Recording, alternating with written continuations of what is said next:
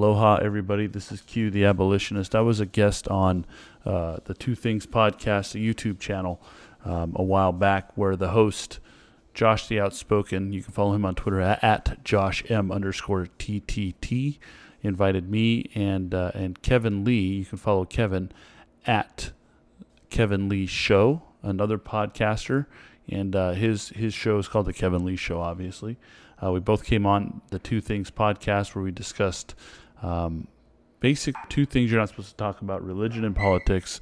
And you know how I like to do things. I'm, I, I, that's all I do is I talk about religion and politics. And so we had an opportunity to really get down in the weeds with uh, libertarian philosophy and how it overlaps with Christian ideology. Um, I hope you enjoyed the show. I had a great time. Great dudes, both of them. Wonderful time talking to them and uh, really hope that we get to do something like that again. But I uh, wanted to release it for you guys so that you, know, you, can listen to it. And please go follow this, subscribe to this, uh, you know, this podcast, the two things, on uh, on YouTube. Subscribe to that channel and follow Josh and Kevin on Twitter as well. Great dudes. Have a great time.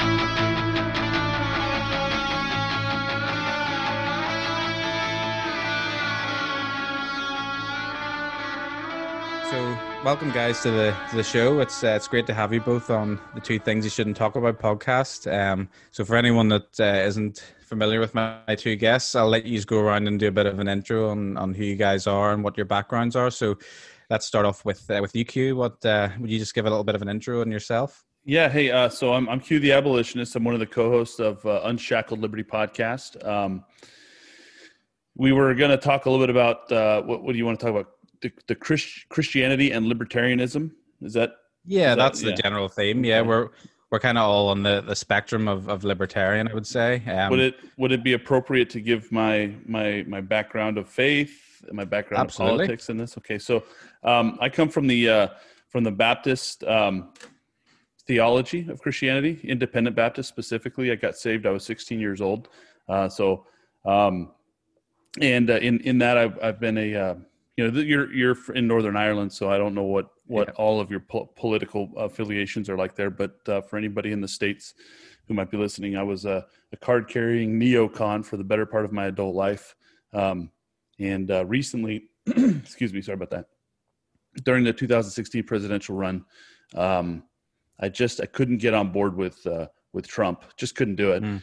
and uh, and of course Hillary was out, and so I started looking for other options, and then and then the you know the libertarian party popped up. And as i studied libertarianism i moved on mm-hmm. from partisan politics altogether. I'm, I'm, i consider myself a voluntarist or an abolitionist now where i'm just i'm uh you know the the dirty word is anarchist right? You know because yeah. that, that, that, carries a lot of different connotations from a lot for a lot of different people. But but i think it's cleaner to just say abolitionist or voluntarist. So that's kind of where i'm where where i come from. That's my that's my line. Um that's the road i'm on right now. And Awesome. And uh, I'm just appreciative of the opportunity to come on your show and uh, and have this conversation. Yeah. So before we move on, uh, give us a little bit of a rundown of some of those terms that you threw out, some of the jargon. So we'll start with neocon. So anyone that yeah. doesn't know what neocon means. So it's like a, it's like a with a neoconservative, right? So um, these are these are your na- you know these are your nationalists nowadays in the United States. These are the guys who are you know on Team Red um, right. flag flag waving members of, of, of the Trump the Trump team. And and uh, uh, they they they believe in a police state and strong borders and strong national security.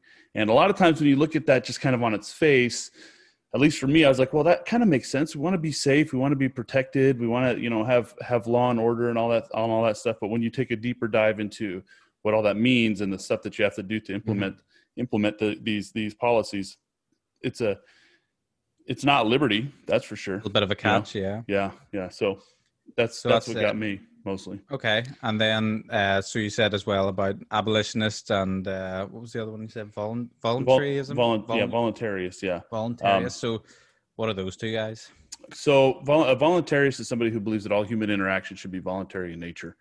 Um, that the fact that and this is a great opportunity like you and i are having this conversation we're having this show uh, mm-hmm. if either one of us decided that we didn't want to do it well we wouldn't yeah, we just log out yeah, we just walk away right so and uh, and that, that's the principle so that that that's those that's market economics you know those two a buyer and a seller coming to a mutual mm-hmm. agreement you know um, and that's all human interaction so mm. uh, when the state the state is coercion right that's what it is government is coercion. They have a monopoly on force, and and so all of the interaction with the state is um, based on the barrel of a gun?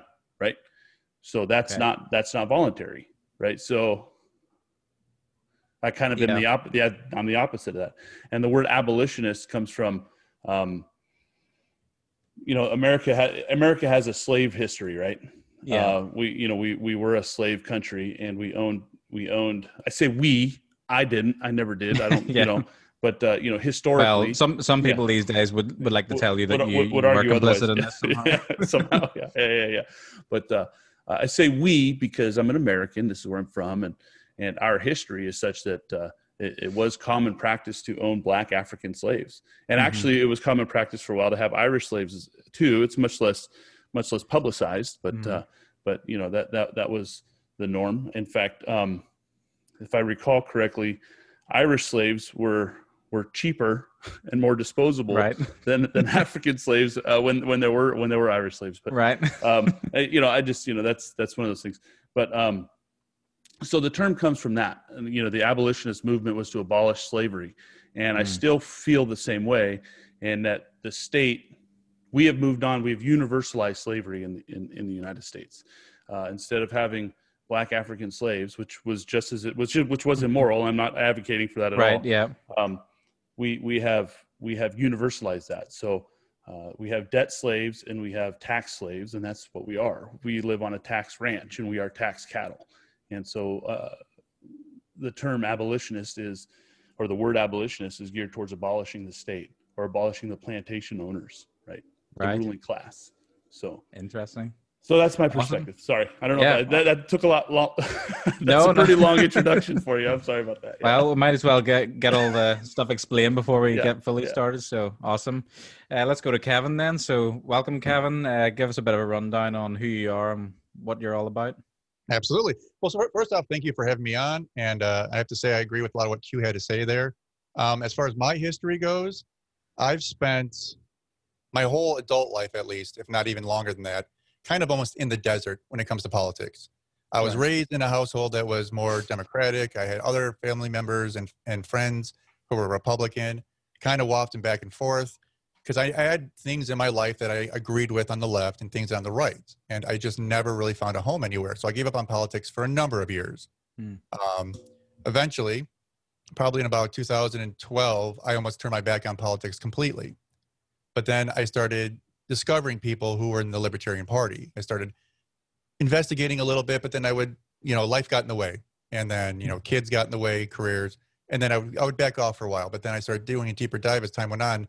And very similar, about 2016, um, it really caught my attention what was going on in the US and with politics. And I realized there's no way I could be part of either of the left or the right party. Mm. Um, and that's when I started doing a deeper dive into libertarianism. And, and actually, I just recently can, uh, um, threw my head into the ring, I guess you would say, as a libertarian. So I'm still a fairly right. new libertarian. Um, now, as far as my faith goes, that's actually uh, even more uh, convoluted, if you will. I was raised in a Catholic home. Um, didn't really stick. We, we uh, I liked things about the, the religion, but I, we, we never really seemed to practice religion. It was just we went to church, mm-hmm. we did mm-hmm. the, the, the, the, holy holidays, and that was about it. Um, no one else really seemed to act or behave like, say, Jesus would. Right. so, because of this, I always kind of found myself distant. Now, I went through most of my uh, adolescence and, and, early adulthood being irreligious, uh, but always having a draw towards the Bible, always having a draw towards wanting to attend a church. And then finally, when I was about 28, 29 years old, I started to attend a church.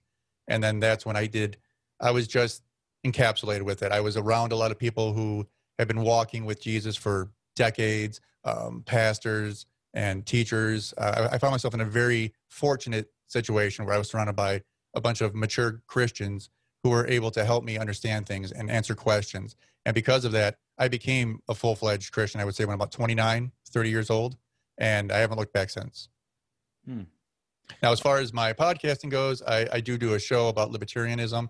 Uh, it's a one, one once a week show, but again, this is a show designed to go into doing a deeper dive of what it means to be a libertarian because I know even I have many questions. And the yeah. more libertarians I, I meet, the, the more I realize we all have differing opinions. There might be a, a basic set of tenets that we kind of believe in about mm-hmm. self ownership, personal responsibility, these sort of things.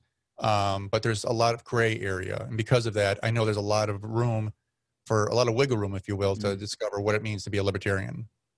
Yeah, I was going to ask, was your show like, is it a learning process for you as well? Because you mentioned that you're a fairly young libertarian, so this is clear. This is you exploring your views through these shows. Absolutely, hundred percent. So, I mean, there's things where I've you know just started the podcast mm, about two months ago, and I mean before then, like I said, I was doing a far deeper dive about you know a few months before that. But there are things that I'm learning that I didn't know and not that i even fully agree with either i mean there are things within the libertarian platform which i understand where they're coming from but i can't 100% support but i you know i support mm-hmm. 98% of the platform right that sort of thing so there is a lot that i am learning as we go along mm.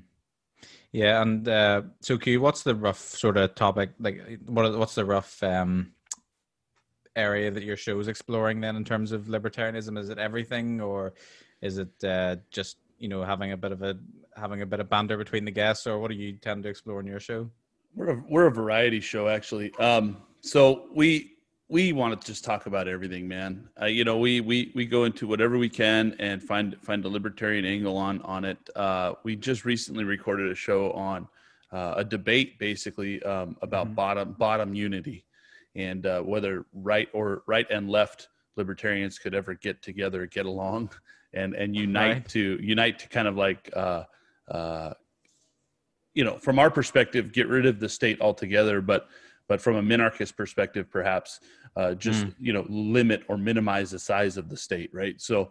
Um, and you know, so yeah. we, we did a whole we did a whole debate on that, and, and later later today, actually, I'll be uh, having a conversation with Lyn Ulbricht. Um, you know, I don't know if you're familiar with Ross Ulbricht and his story with the Silk Road. Uh, but uh, we'll be talking about if you hear a dog barking in the background i do this in the living room so i'm sorry yeah. about that yeah but uh, uh, I'll try to mute my mic when I'm not talking to keep the background noise. To no worries, but, no, yeah. don't worry. so you might you might hear my dog in the background barking. I mean, but. I'll I'll be honest with you. The whole concept of left libertarianism makes little to no sense to me, purely because I guess the left side of things by nature involves state control would you is that would you agree well, with that yeah so there's there's there's a lot of varying arguments one of the things that we found in the in the discussion was um, a lot of the words that are being used have different definitions based on who's using them right right like uh I, you know i like from the from my perspective private property is an is an inherent unalienable right right like we that if mm-hmm. i have private property it's mine i own mm-hmm. it and and yeah. uh um there's a whole lot of discussion about uh, what private property actually is on the left. For me, it's anything except for another person, right? Like you know, I, right. you know, every every every human being has has the right to self ownership. So so I can't mm-hmm. own another person, right? Like, and nor, nor would I want to, but. um and you know but then so you get to the left and you start talking about private property versus personal property and people would argue that land is you know rent is theft you know land ownership is theft and mm-hmm. uh, so you're right. It kind of gets a little little convoluted right to left on on on who believes what. Um, yeah. But you know, if you're if you're like an anarcho-communist, I guess maybe uh, you know, which I'm not one, but but or a syndicalist or some of these other flavors of of anarcho, whatever, right? And this is like on the mm-hmm. extreme. This is on the extreme bottom end of the libertarian spectrum, right? So yeah, um, right or left, of course you, you could you could make an argument, or at least I could make an argument of why somebody would want to get together with a bunch of friends, you know, pool all of mm-hmm. their resources, go buy a piece of land somewhere that's their property, and live communally, though within the bounds of their own right commune, so to speak. They could have their exactly. they could have whatever communist life they want. Now, the, the market guy in me goes, okay, you're going to last about six months. you're going to find out that nobody wants to work because everything's free with quotes, right? What's free, and then uh, and then you're all going to be starving, and you're going to ask for help from the from the market community right next door. you know. Right. Well, and this is the thing. I mean, uh, to me, whatever, whenever I hear, especially Christians talking about um, Christian views on socialism and even communism, um, I think it, to me, my theology would uh, sort of dictate that that can't really work merely because we're all flawed and sinful. Therefore, if you go by a system that involves sort of willful generosity and you know giving of your stuff to help the you know the, the commune or the to help society then that's not really going to work because there's always going to be people that abuse that just by nature. We're sinful and have a, a sinful nature and there's always going to be abuse of that system. So to me it doesn't really make sense on how that works especially sort of theologically if you think of i mean i guess this is a, a more calvinist sort of view i suppose of humanity but i guess um you know just from having a sinful nature is it really feasible to, to, to trust people to be able to operate a, a, system like that, especially on the bottom left of, of things? Yeah. You know, because you can the sort of top left, you know, you can maybe understand because it's not voluntary at all, really. But I don't know if the, the bottom left really could work.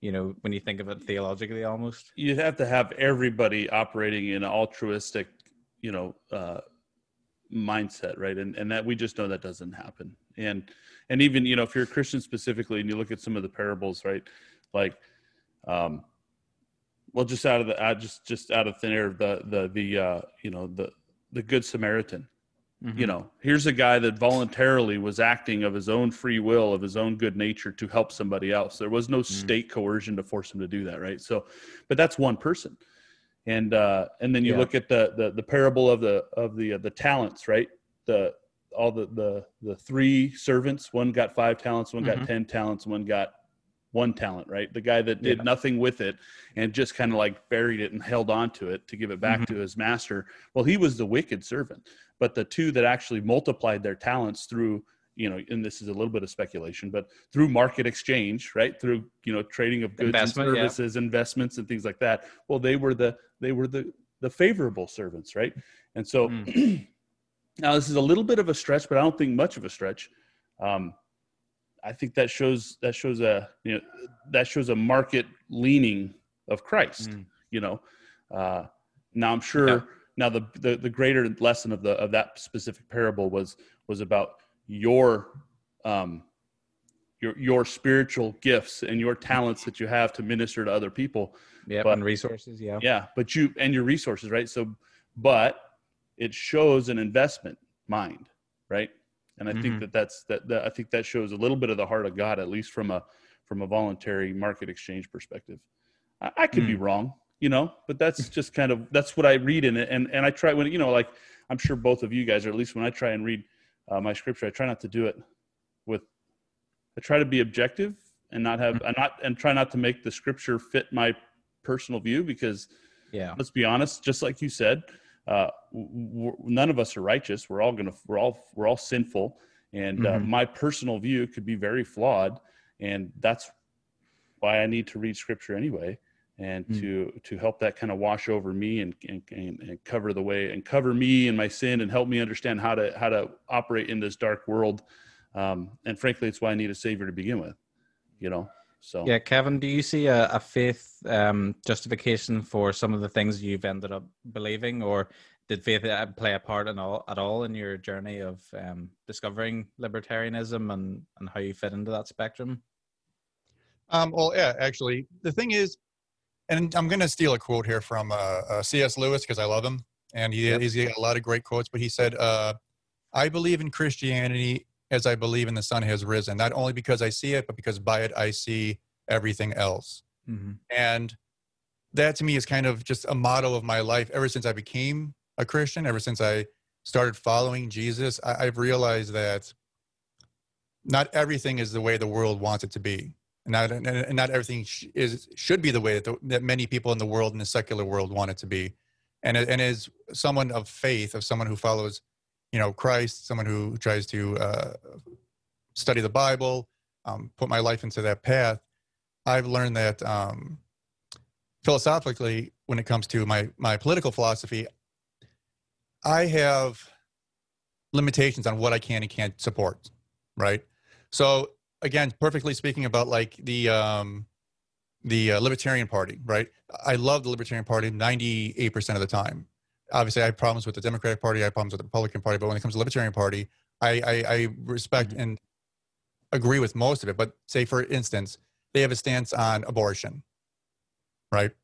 Now, their stance on abortion might be a fairly neutral one, about as neutral as you can be. Basically, the way that it's written out in the party platform, it says something on the lines like um, that everyone needs to decide in good conscience what they want to do, and the government should have no role. And I agree with that, 100%. But as someone who is uh, feel feels as though I am connected to, you know, the, the kingdom of heaven and and God and Jesus, I feel that I can't be quiet on certain things, especially something that might go against teaching of the Bible, teaching of of of of my faith, as well as um, you know, for argument's sake, you know, in my opinion, abortion is it, it, it violates the NAP, the non-aggression principle, because we're talking about another person inside of a right. inside of another person. Well, this is the perspective on on whether you know an unborn child as a human life really plays a, a gigantic part in how you view abortion as a principle of liberty liberty really you know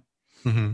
well 100% and i understand there are going to be people who are not inside the faith who will just think that a baby is just an inconvenience at this time or not a baby but an unborn mass yeah. of cells a fetus if you will um, even though of course fetus means unborn human offspring but still that's besides the point um, there is you know it's just the idea that even within the libertarian party again not everyone is going to have a religious faith so i understand that not everyone agrees with that but i have trouble supporting it partially because I'm a Christian, but also partially because of the fact that I do believe it violates the NAP because life is life and that life mm-hmm. is independent. I mean, we now know through thanks thanks to science, we now know that when it comes to an unborn baby isn't just a mass of cells and one day it's born. We know that there's a development period development period. And we now know that by 10, 11, 12 weeks, uh, an unborn child has fully formed body, two arms, two legs, 10 fingers, 10 toes, independent uh, heartbeat, its own blood type. You know what I mean? It's it's its own being. Mm-hmm.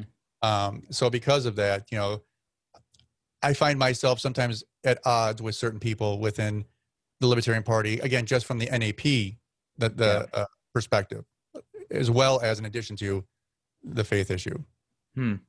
Yeah, it's. um I mean, people kind of lump the abortion question in with um things like gay marriage and, and drugs in terms of things that are uh, that were considered taboo topics but now are being explored and i don't know if that's necessarily a, a good way to look at them because i don't think they're necessarily equivalent in terms of um, i guess you could say victimless crimes you know uh, you could say that uh, gay marriage and, and lesbians getting married that is what you you can consider that a victimless crime you might not agree with it spiritually but it doesn't really affect too much. It might people might argue that it affects society's fabric in certain ways, but um, all in all, it doesn't it doesn't affect me too much what someone else does in terms in their bedroom or uh, how they get married or whatever.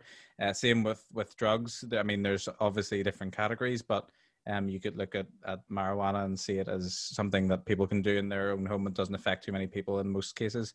Um, but where you, when you look at um, abortion, I guess if you if you view that uh, the unborn child as a human being, then I guess you're kind of compelled to make the case that that is a its own distinct person with its own distinct rights, and and uh, how, like I said, how you view that uh, fetus really it, it, changes a lot in how you view things. Because if it, if you see it as uh, not being a person until it's born, then obviously you can have the view that it's pretty disposable. But um, it's interesting to talk to people about their reasoning behind it because for a long time I just stayed silent on the on the topic because I didn't really want to wade in where I wasn't really an expert. But um, I like to hear other people's perspectives and what they what they think on this. But um, would you agree that there's this? They seem to be lumped in as this as the same kind of the same issues in terms of rights, but um, in your case, obviously, you believe that that's a very distinct uh, issue to talk about, really, abortion.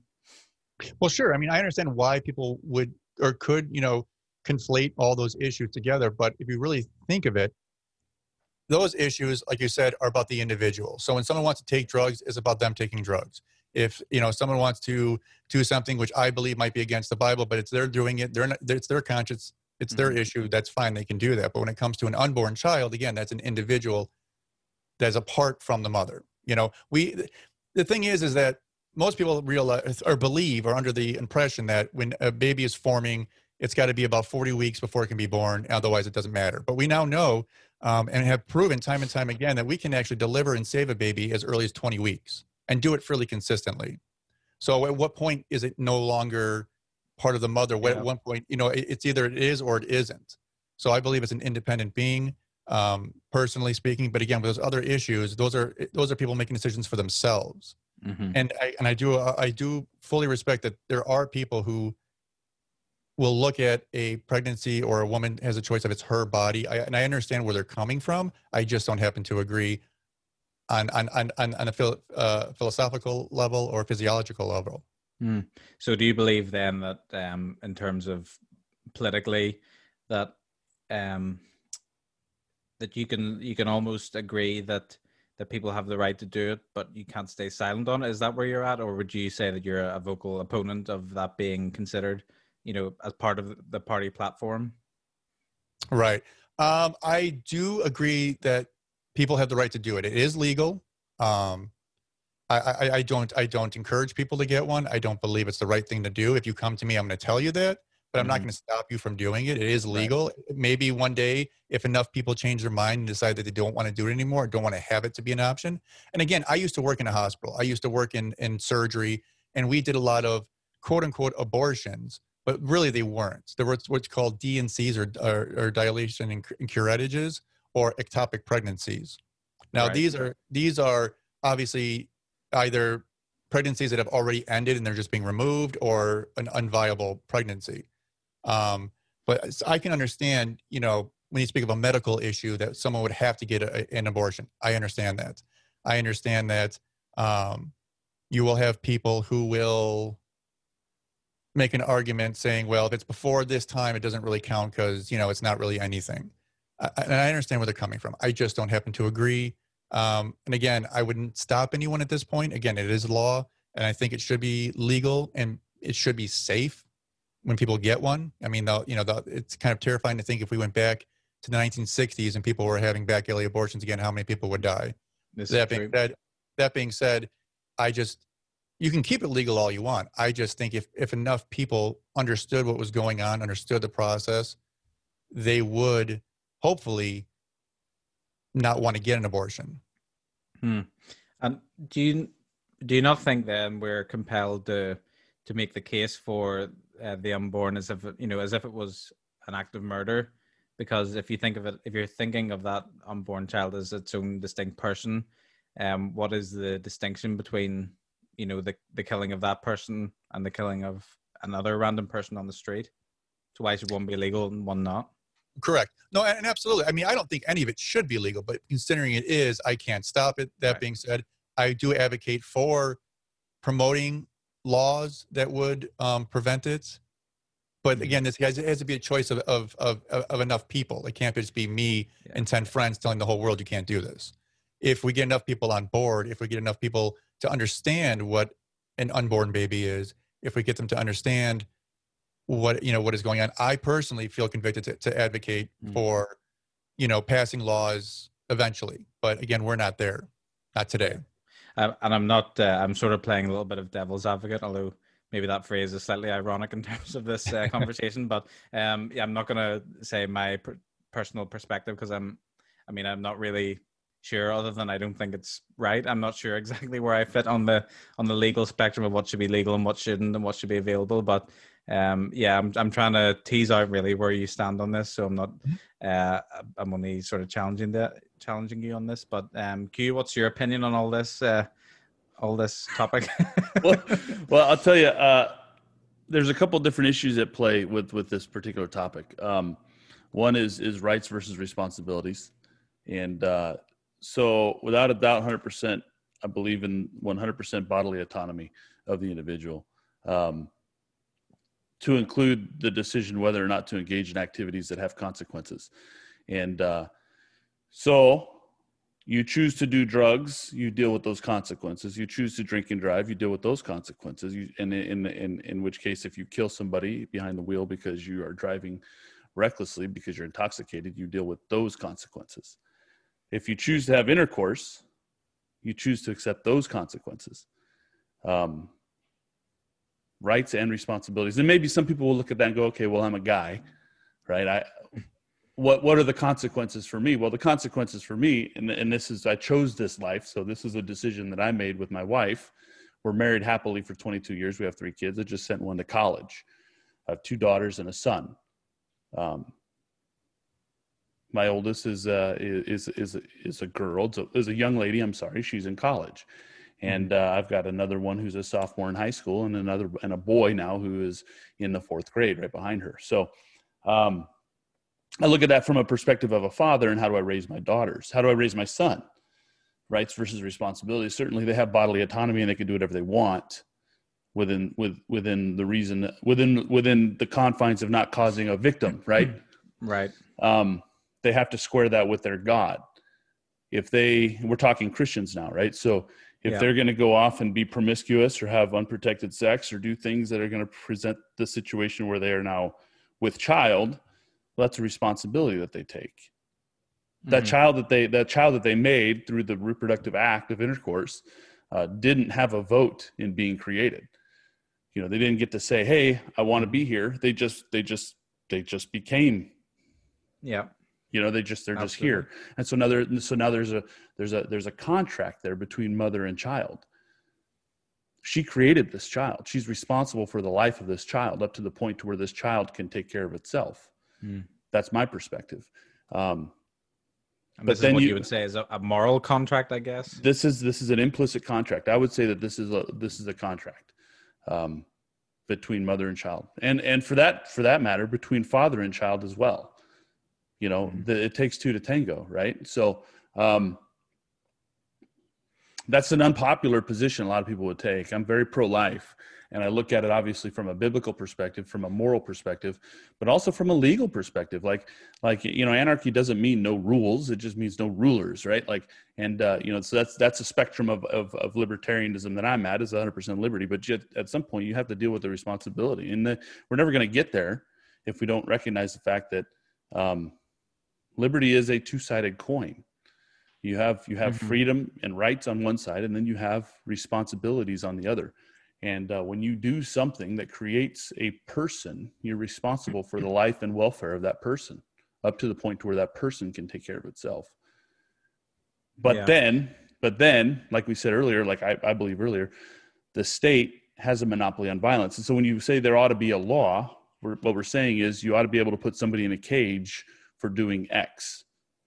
You know, so should mm-hmm. should should we should I believe that somebody who has an abortion be locked locked up in a cage for that right. action? Um, no. But okay. I also but I also believe that I shouldn't have to support them in that action. I shouldn't have to uh, remember, I'm a voluntarist. I believe in voluntary human interaction, right? So if this person is going to abort their child, um, maybe I don't want to affiliate myself with this person. Right. Um, yeah, that's my, that, that's kind of where I'm at with yeah, it. You know? Yeah. My my question was, I guess, as a natural follow-on question to um, when you when you were talking about it being a contract. Uh, my question was, number one says who, and number two, so what? So, if you say this is a contract between mother and child, um, if if we believe that that child has uh, a moral value or you know a, a, value in terms of it being a person um as you consider yourself a you know libertarian how would you then what what what are the what are the consequences of of just going out and having an abortion? Should there be any consequences well, I, I alluded to that earlier. It's like i don't think the state should lock somebody up. Yeah. Right? Um for that but i also don't feel like uh we should we should have to tolerate it I'm not going to, you know, and you know, if I know somebody or I'm aware of somebody who's who's who's being reckless in that in that behavior, then why would I, you know, want to affiliate yeah. myself with them? You know, do you believe there's any lockupable offenses? Yeah, yeah. So when you say about the, well, the when there's a you know, and so like yeah, so I mean maybe so crime and punishment, right? So that kind of mindset. So like we should be looking more towards you know restoration of the offense yeah so where there's where there's a victim somebody should receive restitution, right? So if you've killed somebody, then the restitution or the or the uh, the restoration should be geared towards the people who are left behind, family and close friends. Um, hard to do that. Hard to say what that is with an abortion, right? Because because the family and close friends would be well. The, per- the, the, the perpetrator, the, the, one who's perpetrating the crime, right? With quotes, right? The crime itself of abortion. Um, so how do you make how do you make mom whole if she's the one that's that's that's exercising um, this action? Mm. So that that's where it kind of gets sticky, and and it's not it's not clean, right? A lot of these liberty things are very dirty, and when you get down into like how do you where do you draw the line and and rights versus responsibilities, and and uh, man, yeah. you know, I, you know, I yeah, you asked a blanket question: Are there lockupable offenses? Yeah, there are. What are they? Well, who's the victim? Right. That's the first right. question you ask: is, is is there a victim? Well, then now we can start going down that road. Is how do we make the victim whole? Um, and in almost anything else, murder gets sticky because obviously the victim is dead, but you leave behind a trail mm-hmm. of other victims. Yeah. Um, theft is very clean, right? You stole something yeah. from somebody, so you repay what you stole, make them whole again. Um, so it's uh, you know some of these things get pretty sticky. So that's that's a mm. good question. I don't have a clean answer for. well, let, let, let's roll it back a bit. So I'll go okay. to you, Kevin, on this first. So let's talk about then the state. So we're talking about, I guess, uh, punishment for for crime. But if we talk about the role of the state in, in general, what would your opinion be on the existence of the state? And I'm guessing you probably both will have slightly different perspectives on this. But uh, Kevin, what's your perspective on that question? Well, as being someone who was you know born and raised with a state, it's it's kind of hard to imagine not having a state at all, right? Um, I do support ultimately at some point in down the road a voluntary society. I think that could eventually be achieved. But in my lifetime, I don't believe that's a possibility.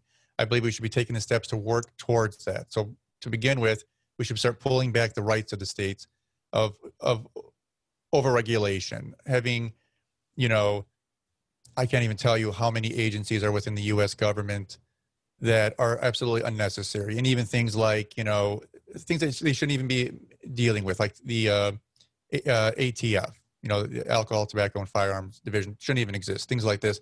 We have to start peeling these things back layer by layer. Um, I think eventually, uh, even within our lifetime, within my lifetime, I believe we could get to a point where we are almost like a, a, a minarchist society where we're night watchmen, right? We have a, a society in which there is a government that exists, but only for the purposes of protecting us from outside forces and essentially protecting us from each other. We'll have court systems, um, some police to enforce these laws, mm-hmm. but beyond that, there wouldn't be a whole lot. I, I, I don't think we need them involved in our schools, for instance. Like some people may or may, may or may not know that in the United States we have a Department of Education. I'm older than the Department of Education, so obviously for many years we were able to do it without. Yeah, we don't need it now. There's too much control. There's too much micromanaging by the by the federal government, and it does it does nothing but screw everything up. I mean, there's really no easy way to put it it, there's no purpose for the government to be as big as it is.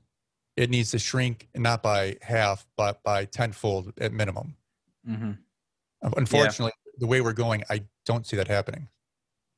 Yeah, well, it's interesting because um, in the UK, where I'm in, everything is, you know, we've got the National Health Service and pretty much everything is a, a state monopoly. I don't even know private schools is a very sticky area. I'm not even sure if I know of that many of them, only a handful. Um, but when I think about, you know, I was thinking about Obamacare, and when that whole thing came out, I just thought, how on earth is this a good idea to have such a massive, you know, federal program for healthcare when you know, sometimes even states can't even decide among themselves, you know, what what they want to do in their own state. So how is it a good idea to have a, a federal health program because um no not everyone just has different views. The states are too diverse, and I think there's so many different views, and that's the same for for education. Really, you know, if one state wants to teach creationism for whatever reason, and another state doesn't, then why should there be sort of a a federal uh, curriculum? You know, that's that's standardized among all the states. It's too big a level, and this is the same um, really for the EU. That was uh, you know our version of I guess what you could say is um, United States. You know, our federal government for a while was the European Union, and I'm I'm personally glad to say the UK is leaving, but um, it's the same thing where you know people in Bulgaria have a vote on what the UK does I think Bulgaria is in the EU anyway. But the point being that they have a um, a vote on what we do with our own fishing waters. You know, why should someone in Slovakia be able to tell um, someone in Northern Ireland where they can where they can fish? You know, it's just uh, it's crazy. But um, yeah, so how you would say you know things like the Department of Education, even the Department of you know, is there a health department as well? Obviously, I'm assuming. You know, how do these things even operate? You know, when there's such diverse opinions within the government. So this is my question, and um, I don't know if there's a if there's any way that we'll be able to see these things start to be rolled back, but um, I'm not sure if it looks good just based on the way things are going at the minute, like you said. Oh, absolutely, yeah. Well, the thing is, they don't even know what they're doing half the time. I mean, there are there are organizations, and then they create organizations to watch over the other organizations. And the problem yeah. with the way we are, at least, yes, with the way we are in the U.S., the problem with it is that everyone thinks they have the answer. So they want to get in power, and they're going to start giving you the answer, and they're going to put their solution into place. The problem is when they leave office, that solution doesn't go away, and then we just keep adding to it and adding to it, and now we've gotten to the point where no one even knows what anything is going on there are, especially with the COVID 19 going on right now, right? We have people demanding that the federal government do certain things which, which, which aren't in their power. And we have other people on the state level who are demanding, demanding uh, like, like citizens demanding the state do things that aren't on their power. And no one seems to know who's in control of what. And it's complete chaos. I mean, it's gotten better now as time's gone on, obviously. But originally, it for the first two months, it, it was literally chaos here when it came to deciding who was in charge of what, who could say what, who could yeah. imply, you know, put restrictions on or recommendations on. Um, and uh, it's just it's just proven that obviously the government's too big. The question is, how small can we get, and how quickly can we do it? And I guess the shame of local governors that they all, ha- you know, they all looked up at Trump to say to see, you know, uh, what's the president going to tell us? You know, what's he going to tell us to do? and that's, I mean, it's it should be considered, you know, by default that they're in charge if the federal government hasn't told them otherwise. You know, not that that's right in the in the first place, but um, they all seem to immediately um, just look up like like lemmings, really. You know, just at, at you know like they were sheep. What's what's the government going to tell me to do? You know, what's what what am, what am I going to be told to do for my state? And uh, I guess it's a shame that, that that was the way things kind of panned out. But um, yeah, it was. It's just it was crazy to see from over here even how that was handled because at least rightly or wrongly you could say in the UK the prime minister just kind of says what to do and the the health minister just said tell everyone what to do and there's a clear message. Um it gets a bit sticky in terms of devolved governments in terms of Northern Ireland having its own rules and and Scotland having its own rules but um all in all the prime minister tends to to, to set the the policy for the for the country. But um how then would you say that the the COVID thing is being handled a bit better now on the whole? As have people kind of figured out what's going on? Well, I don't know if people have figured it out. I don't know if it's handling better. I think people are just so tired of it they don't care. So they either go along with things they don't care or agree with because they're just going to do it so they don't have any problems. And then other people are seeing signs that things seem to be dissipating. Some things seem to be improving. People are able to go back to school. Sports are starting. So people are feeling some sense of normalcy. So because of that, I think that, and that's just more of a feel good type thing. It's not necessarily a better thing, but sometimes that's what you need in a situation like this is you need people to feel better or feel like things are improving just because that way their attitudes will change. And once attitudes change, then other things can change. Um, now I'm someone with a medical background. I'm someone who's actually worked on a on a pandemic before back in 09 when I was in healthcare. I was in infection control. I was actually on a on a regional wide portion of the national task force. So I I have inklings of what's going on and I understand why things are being done. The problem is is I don't agree with most anything. And the problem is, it doesn't seem like anybody agrees because everyone's getting information from different sources. You go to a news media, they're saying one thing. You go to your state government, they're saying another thing. You go to the federal government and in the, in the, in the task force with Dr. Fauci and Dr. Birx was saying one thing, but yet your, you know, county, like I, I live in uh, by Chicago, we, we, have a very large area and we have, uh, obviously the politics are very large here. And mm-hmm.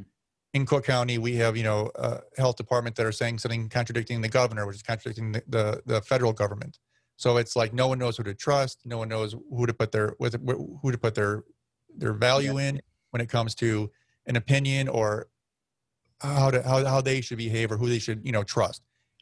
The problem is with all this is it was avoidable. And again, what got in the way was politics. Everyone had an agenda. Now, may it be I'm on the Democrats and I want to get Trump out of office, or it might be I'm a conservative and I want to make our, our Democratic governor and mayor look bad. I mean, who knows what the, everyone had their own reason behind mm-hmm. what they were doing, but politics got in the way. And unfortunately, it doesn't seem like it's going to dissipate anytime soon, especially with a, a presidential election coming up now just in a couple months. Yeah. So I'm going to pass over to you, Q, then. So if we go back to terms of the role of the state, then what would your opinion be on that question?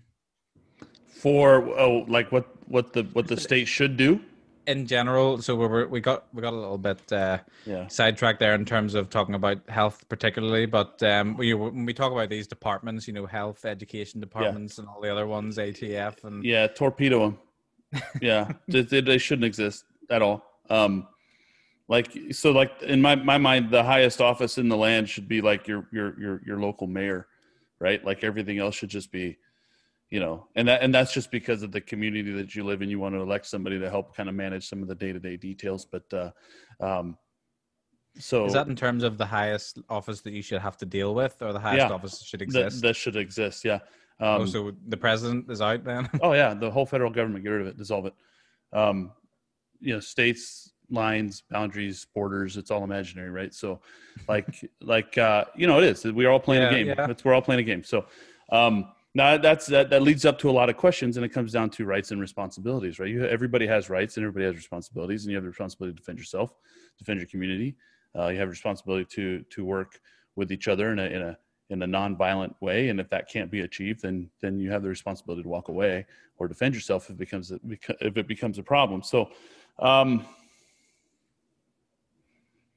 there's a lot of details that go into that and a lot of questions that that that, that can't necessarily always be answered cleanly but mm-hmm. i go mm-hmm. back to um, slavery right um, people couldn't imagine who was going to pick all the cotton if we didn't abolish you know if we abolish slavery like i can't like if you if you own a plantation you have all this these acres and acres of tobacco and cotton and mm-hmm. you have you know, uh, uh, you know, for lack of a better word, a, a, stable of slaves that just go out and do the work for you. Um, your entire economy is based off of slave labor. It's going to be hard for you to imagine how you're going to get all of this cotton picked if I don't mm-hmm. have slaves doing it. Um, so there's always going to be a question, and arguably the the the greatest question is who's going to pave the roads, right? We always hear that one. What about yeah, my roads? Yeah. um, everything is like that. It's like, well, I don't know, but there's a market, and somebody will come up with a great idea, and uh, maybe we don't even need roads. Maybe we don't even need a Department of Education. You look at how mm-hmm. some of these kids are are raised. They, you know, the we're basically turning over our future to the state, and then we want to know why we have these blind loyalists to the crown, so to speak, right? To use an old, you know, American, you know, uh, mm-hmm. colonial term, right? So. Um, we have blind loyalists to the crown because the, the state is training them to be that. Uh, I'd like to see it all go away. How do you do that nonviolently, dude? I don't know. So uh, I, I, don't I don't have an answer how to get there, well, man. I just the next you know. the next question is if if you have a I mean I guess this is all uh, it doesn't really make sense anyway in, in terms of how we've got to the situation. But I'm thinking of like Pearl Harbor. Yeah. Something like that happens, and a, a kind of malevolent rogue actor you know a nation of another country yeah. just goes and, and bombs you know rural missouri. Is that uh, is there any in your mind uh, justification for a kind of grouping together of these states oh, yeah. to for yeah. common defense? Oh absolutely. Um we we should cooperatively defend each other absolutely. But so so going back to pearl harbor i'm glad you brought it up. Um there there's a there's a quote that was attributed to the Japanese admiral at the time. I can't remember his name off the top of my head. And there's some debate of whether or not he ever said it, but the premise is true. Uh, we cannot defend the American mainland because there's a rifle behind every blade of grass, and uh, that's like that's to me is that's it. That's the answer, right? Mm-hmm. Like you know, be be able to defend yourself, be able to defend your community, be in in, in a close relationship with your friends and your allies, and and uh, and live peaceably amongst one another and and if and if there's there's something going on that isn't right well maybe we need to take care of it but uh, well, when you when you think of the battleships and the aircraft carriers yeah. then do they get built in a cooperative society do, well so can... you had private so going back to the american revolution you had private people owning warships right? You had right. you you know our you know the privateers, basically pirates, yeah. defeated the British Royal Navy. You know, this so so I mean, it's it's not like it's unheard of, my man. So it's just it's unheard of and, today. In a, in a modern you know? world, I yeah. guess is where I'm going with this. Is it is it as feasible today as it was back in? And I guess it, it's wrong to say those sort of ships were primitive, but and more primitive compared to today's society. I mean, I guess when I think about it, the market tends to produce better solutions than than government if ever could. We, and the we'll probably end up with supercharged, you know, uh, aircraft carriers that can fly if we left the markets, to be honest. But well, yeah. So like you, you already have a fleet of ships that are owned by private organizations, right? You know, your shipping companies and all these other guys. Mm-hmm. You know, the, the yeah. U.S. government doesn't own Matson, right? They don't own Young Brothers. They don't know. These are just ships that, that come out here to Hawaii, right? Like so, um, you know, they, they there might be some a corporatist agreement between these, you know, the, right. the, corporation and the government, and that's a whole different episode. I'm sure we could talk about that. But uh, you already have private ownership of ships, big ships with lots of capabilities, but they're built without defensive measures because the because that's just been outsourced to to the federal government. You know, um, it's mm-hmm. not as if we couldn't do it. It's just that we're not doing it. Yeah, you know, it's it's interesting because I, I hear people talking about how even people like Mark Zuckerberg and, and such are in some ways menaces because they have such power and they're mm-hmm. not accountable because they're private people. Yeah, uh, you know, private corporations, I guess. But um, when people talk about you know, even censorship on on YouTube and things like that, then or Twitter, the next question is then who regulates those uh, kind of platforms? And I guess the same would be if someone became then too big for their boots and and had this it was in charge of a massive sort of cooperative military service, then is there? I guess you're kind of end, ending up in tyranny, and at that stage, whenever you know the the private organizations will get so big that they effectively become the state.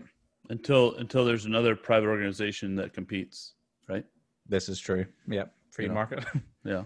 So um, that's that's at least the theory, right? And it, and it works. It's worked for a while in a couple different areas until until the monstrosity of the state comes in and takes over, of course. So so mm-hmm. you know, you, you kind of go in this back and forth. It's like you're you know, I think it comes down yeah. to just freedom, right? You just be free yeah. to live. Excuse me. You're just free to live, and then uh, and then let those voluntary interactions work themselves out. And in in a market environment, um, if somebody mm-hmm. becomes, let's say, McDonald's owns all of the beef, well, we just stop eating beef, man. You know. Well, that's what like, I was going to say. My, my last sort of tangent question was going to be um, are monopolies possible in a truly free market? Do monopolies come around that often? Um, or if they do come around, then is there any way of, of busting them, uh, yeah, so to speak? The theory goes that, that a monopoly can exist outside of government um, because there's always going to be some sort of competition, some sort of differentiation uh, in that market that, that either uh, cripples a monopoly or the monopoly cripples under its own weight, right? Mm-hmm. Cr- or crumbles under its own weight. And, uh, you know, um, and I guess a world without patents obviously helps with this. Yeah, yeah, inter, you know that that intellectual property myth, right? That whole thing. That uh, you know myth. I like the way you put that. well, no, I mean because you know it's backed up, it's propped up by the government, right? So, um, you know, if you don't have intellectual property rights, and and you know, you look at so there was this big deal not too long ago about the EpiPen. Well, who's that company? I don't remember what it was but it was the, the EpiPen auto injector that, that went from being uh, mm-hmm. uh, for, for people that have uh, uh, allergies to things like peanuts and, and, and bee stings yep. and things like that. Uh, they had this auto injector that, that, that jacked up the price because they were one of one and they mm-hmm. could do it. And everybody was so mad and they're like, oh, look at the free market, except for the fact that it wasn't a free market. You know, these, this, this, this company true. existed because it was supported by the government and it was mm. allowed to do that because there was no competition. And I don't know the details, but it was like you know I'm just gonna well, say I'm just gonna grab a number. It was like thirty dollars an injection today, yeah, and then tomorrow it was like five thousand dollars for an inject, injection, and yeah. it was some it was some ridiculous inflated price because he was able to do it, you know. But if you had a, a natural competitor that said, "Oh no no no no, we're we're you know we can't do that because yeah, we will lose we will yeah. lose our business, right? We have to be more competitive, yeah. You know, then yeah. It's the equivalent of walking to the next store along and saying, Well, yeah. can you do this for this yeah. price? Absolutely. Kevin, you're a medical man, so you might have perspective on these yeah, there you go. of healthcare, but um, you know, I remember this guy uh, Shkreli or Martin Shkreli was that his name that jacked up the price of a particular drug and then it you know went up a thousand percent or something. Well, that was a I remember that being a, a, fairly big deal that people were saying this is this is why we don't want a free market because someone can turn a you know a pill that was two dollars and into nine thousand dollars or something like that. Um, did you see Kevin from your experience in healthcare ways that it could be improved by the government sort of stepping back and getting out of the the businesses of the hospitals? A hundred percent. So just actually to the point that Q is making, that is the problem. The government picks winners and losers when it comes to pharma, pharmaceutical products. They're they're with the patents and with just their ability to be able to produce things and generics and who's allowed to and who who can and can't get approval for things. That is what's limiting everything and causing, like you said, these people to become more or less monsters and being able to take money from people who can barely even afford it. Um, now, there can be some good things when the government steps in, like uh, recently the US government basically lowered the cost of insulin. But again, that wouldn't even be an issue had the government not been meddling in the first place and allowing you know other manufacturers to be able to produce these things it, i know many people believe that for whatever reason that without the us government there's no way that we could survive there's no way we could um, thrive in the world and the marketplace. I, I, I don't know where people get this idea from. Maybe it's because they're so ingrained in just living this life over the years and maybe for their entire lifetime growing up in this system. But to the point when it comes to medical purposes, and it's not even just pharmaceuticals, it's equipment. I mean, there is techniques that take 15, 20 years to get approved by the FDA that could have saved tens of thousands of lives had they just allowed, allowed people to do trials earlier or to put it into the marketplace earlier. I mean, I've worked with um, companies that were trying to work on uh, tumor treatments.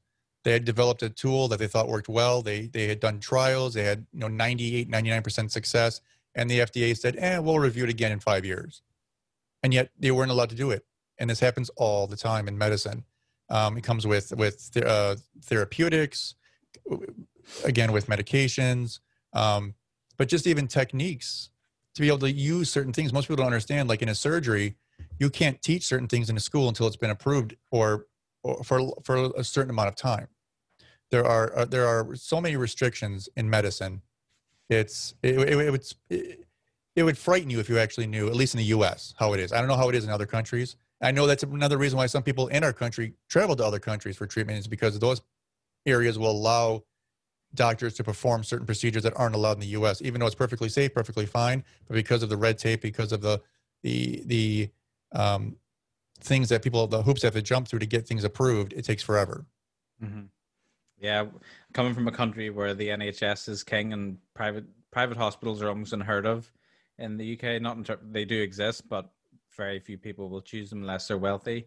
Um, there's a huge movement, especially in the unions, to um, they're trying to fight against privatizing the NHS. They call it, you know, making it less and less government and more and more uh, private companies. And I, I, never, I never really understood what they were talking about when they said about this being like a great evil of the world that um, that privatizing healthcare would be so terrible. Because I thought, well, if the government's at the minute employing people to cook lasagnas in a restaurant? Like is that the government's business really whenever someone like could they not outsource things like this? And it's it's baby steps especially where the government is everything in terms of healthcare here really. So um obviously you know an ideal scenario would be maybe where the government is just not involved in hospitals at all you could say. But um in terms of like why is the government hiring chefs? Why is the government hiring cleaners? Why is the government hiring people you know do maintenance in these buildings why is this not all already outsourced to, to private companies and i never really just got the this movement with the with the healthcare unions in terms of against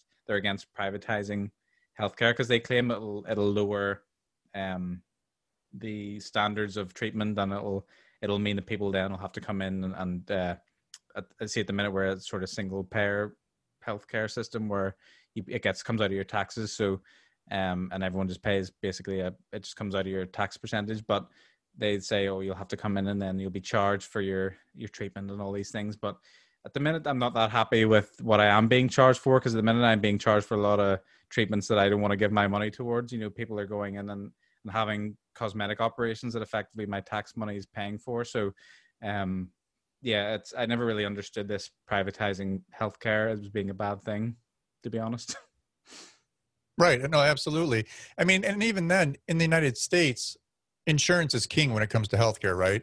The problem mm-hmm. with that is that even in the insurance industry, the government is meddling too much and picking winners and losers and allowing certain people to thrive in certain areas and restrict people. Like we can't get insurance over state lines, which is the most ridiculous thing in the world. We're supposedly the United States of America, yet if I want to work with an insurance company in Indiana or Wisconsin, I don't have that opportunity, even really? though it would save tons of money. Hmm? Really? i have never heard that. Yeah. No, that's, that's it. You can't. So you can't get insurance over state lines. You can't get insurance over uh, uh, international lines, obviously, as well. But we should have an open market where I can compete, or I can work with people to compete with being able to get insurance from a different area. Now, let's don't what's, the arg- what's the argument against that? Why would why would that be limited? It's all about control. It's all about that way they can limit what can be covered, what can't be covered. The state on the state level, they have more control over it. It's it's a it's a it's a matter of keeping things more organized, as they argue, but really it's the exact opposite. And really, it's just a, a control issue again. Whenever the state or the may it be on the state level or the federal level get a new power they they're not going to release it.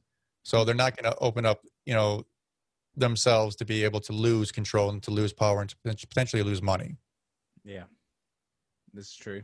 Wasn't it um, wasn't it mark twain that said something? Maybe it wasn't mark twain but he said something like there's nothing in the world more permanent than the, than a temporary government program absolutely yep i agree with that Well, look. Yeah. Well, look at the institution of the income tax in the, in the United States. Back what I think it was like 1913 under Woodrow Wilson.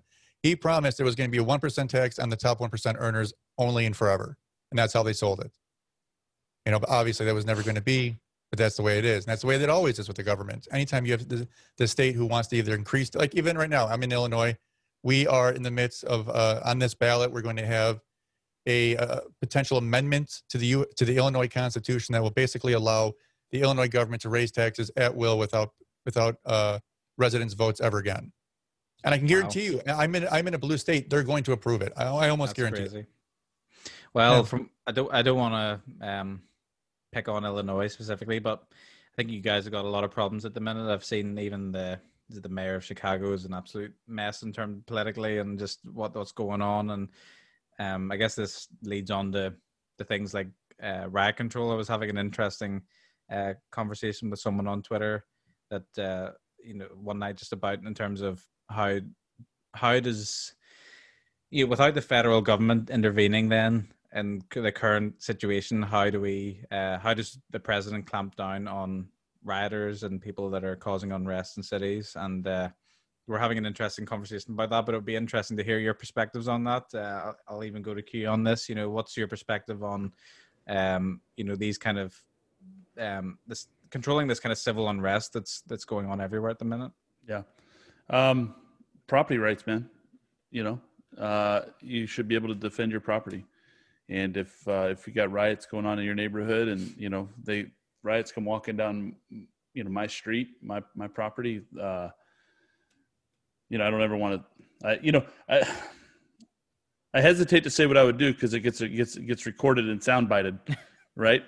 But uh, you know, uh, I have tools at my disposal, and I think everybody should have those same tools at their disposal to protect themselves and their property. And um, you look at where these riots are not occurring; they're not occurring in places that have um, a high gun ownership rate.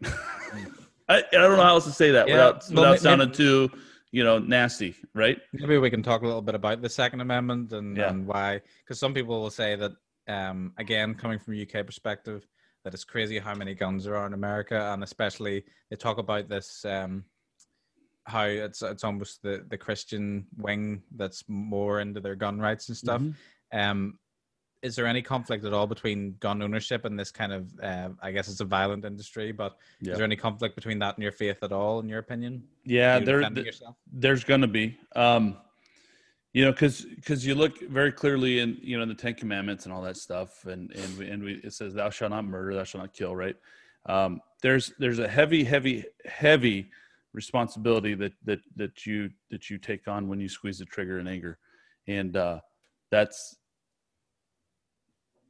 I don't, you know, I don't know how to say it. So, so you first of all understand that every human being is made in the image of God, every single one of us. And so, when you squeeze the trigger in anger to put down the image of God, right? Even if that image of God is doing some nasty, evil, horrible things, you're to have to, you know, you're to have to explain yourself. There's to be some, there's to be a day of reckoning, so to speak. And, and I think every Christian probably inherently knows that. Um, but, you know, the right to life is the right to life, you know, life, liberty, and property. Like if you see somebody that's threatening somebody else's life, somebody else's property, and, and you can solve that problem without without killing that other person, then then absolutely you should do that. If that if that squeezing of the trigger is the last uh, resort, and you have to do that, and you have to. I mean, you, you have to. I think. Mm. Um, but that's got to be the angle. It can't just be a bunch of guys walking around. I mean, and just you know who's going to enforce? I don't know, but but like you can't yeah. just be a bunch of bunch of macho morons walking around just you know brandishing weapons all over the place uh, thinking that that's not going to elicit some sort of response because mm-hmm. it that also elicits a response now it's not necessarily violent you but you're portraying an image that you know i i personally wouldn't have a problem with because you know i i i'm, I'm okay with weapons. I have no problem with weapons being around them and operating them and, and all that other stuff but mm. but people who aren't educated in that or don't know enough about it and haven't haven't practiced with it it's going to elicit a very specific response. So um, yeah. your riots aren't necessarily happening in areas where the threat of retribution from the local population is high. They're happening in places where they can get away with it. And right. uh, I hate to say it, but that's that's that's saying something. Mm. That's that's something that we need to consider. That's something we need to look at and go, okay, well, maybe we should limit the amount of of gun regulations that are out there. And and uh, you know, again, what's the role of the state? You know, the state, mm-hmm. the state. You know, the, there's this whole myth about this this social contract, and some people have different ideas about it. But I feel like the state has voided the social contract in a way, if there ever was one. Um, when you know the the the U.S. federal government, um, the Supreme Court has ruled multiple times that the police are not there to defend you. They don't exist to defend you. They exist to enforce the laws. So mm-hmm. if the state isn't going to defend me, and I need to defend myself, well, then that's what I need to do. And I think everybody needs to have that yeah. understanding. Well, the state has shown themselves to be pretty impotent when it comes to this. Uh, yeah. You know, because we've seen, and I heard I heard in the news there um, that um, there was a certain action the president took in order to, to start prosecuting some people on a federal level that were being let out by the local um, you know DAs and prosecutors and things like that. Um, but we saw that you know people were just getting getting picked up and then let out again, and you know uh, people were saying you know the, the governors were telling certain areas you know the the police need to stand down and let people just you know burn life's work to the ground and uh, it's obviously shown that there needs to be at least some kind of threat for of of retribution for when you do that to someone. You know it makes sense to me that there would be a deterrent that people would you know that people could possess in order to to stop that from even happening in the first place. But you know it's it's an interesting sort of conversation and I'm not sure exactly. No, yeah. So the question you asked was, is there a conflict between my faith and and and and taking a life? And there absolutely is a conflict, and there necessarily should be. You know, mm-hmm. um, there should be there should be a conflict there, right? you know, like yeah. right, like you should right, you should yes. not take that lightly. You know, um, absolutely. But then there also needs to be an understanding that there are ramifications for your actions and if you're going to come into somebody's neighborhood and you're going to loot and burn, uh, there are ramifications for that action. Yeah. Right? So when you say there there's a conflict, um, are you also saying that there's a justification in circumstance, or are you saying that that conflict is is means that there there's no circumstances where you should end up having to take a life, or are you saying that it would be sinful to take a life? In well, yeah. So so we live in a fallen state, man. You know, there's a lot of conflicts you know?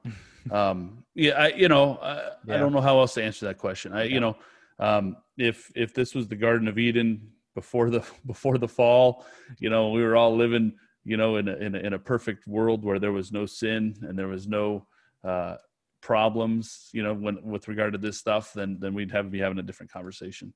Yeah. Um, so yeah well, yeah there, there is a conflict uh but but absolutely there is a reason there is hmm potentially in this fallen world a, a, a, reason why you might need to take a life to defend the life of mm-hmm. another.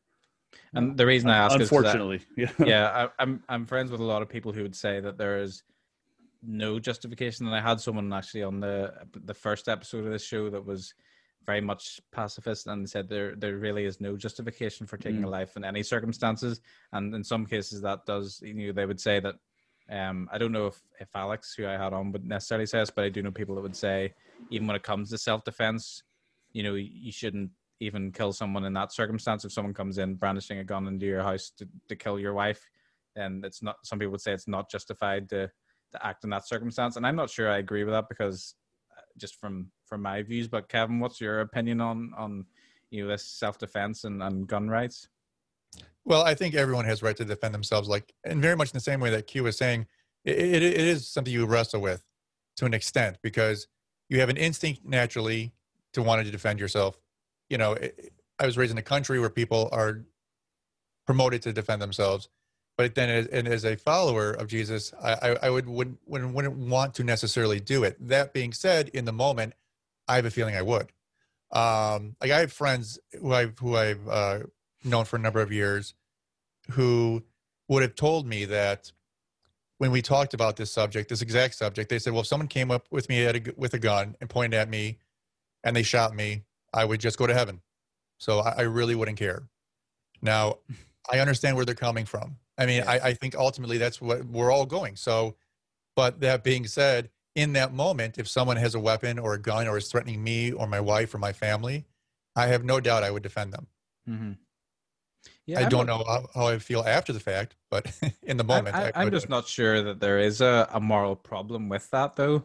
Um, I think when it comes down to um, which is the loving action to see someone slaughtered before your eyes or to prevent that happening and it, it, raises sort of questions about the greater good and things like that you know it naturally leads on to those questions but um i'm just not sure that people make the argument about jesus saying you know those who live by the sword will, will die by the sword and things like that.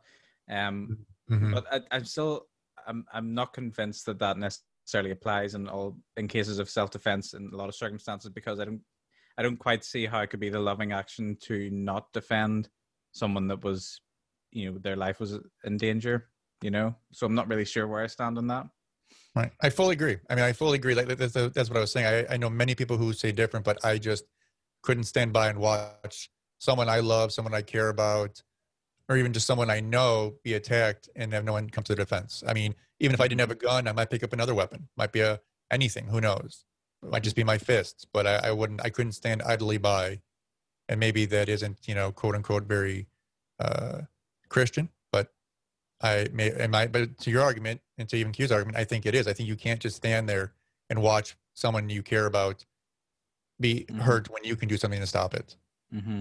And you talked about the ATF earlier as well. Um, mm-hmm. In terms of federal regulation for firearms, uh, what level should that be on? Should there be regulations for particular? Should people be allowed to own um, machine guns? I hear a lot of people saying about people shouldn't be allowed to own semi-automatic weapons. And I'm like, so that's pretty much everything. So it doesn't really make sense. But exactly. people, people tend to think semi-automatic means you know capable of mass murder, but I don't know. Anyway, an M1 Garand is semi-automatic and it doesn't look that scary. So, um, right.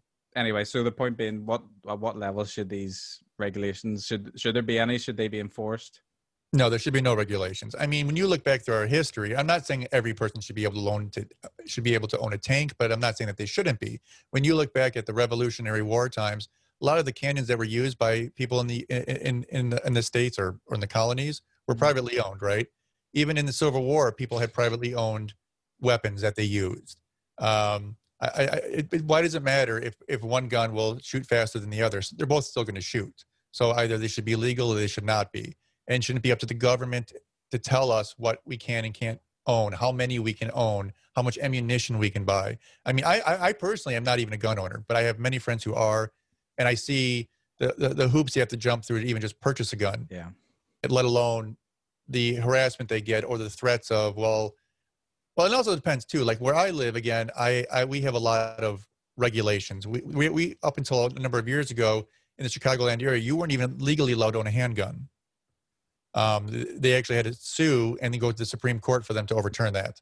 But again you go right over the border into wisconsin they have open carry So it's you know night and day difference depending upon where you live. Mm-hmm. But generally speaking, I don't think the U.S. government or any government for that matter should be telling you you can and can't own something, even if, um, even if you're a, a convicted felon. Once you've served your time, you served your time. Once you're back out in the streets legally, you should be allowed to own a gun. So I don't I don't really believe that there should be any restrictions, generally speaking. Mm-hmm. Yeah, it, it's it's interesting to hear your perspectives on this because I come from somewhere where nobody owns guns. The police barely even own have you know firearms in the UK. I think the Northern Ireland Police is pretty much the only police service that actually carries you know a gun on them on their mm-hmm. person when they're when they're on duty. So it's uh, we come from very different worlds in that regard. But as soon as I, I was send this I send this to someone on Twitter um in a comment, but as soon as I moved out into my own place, you know, when I got married, I immediately understood why people want to to have the ability to protect themselves, and uh, it's it's weird. You almost feel powerless when you're when you have your own home and you don't have anything to defend yourself with.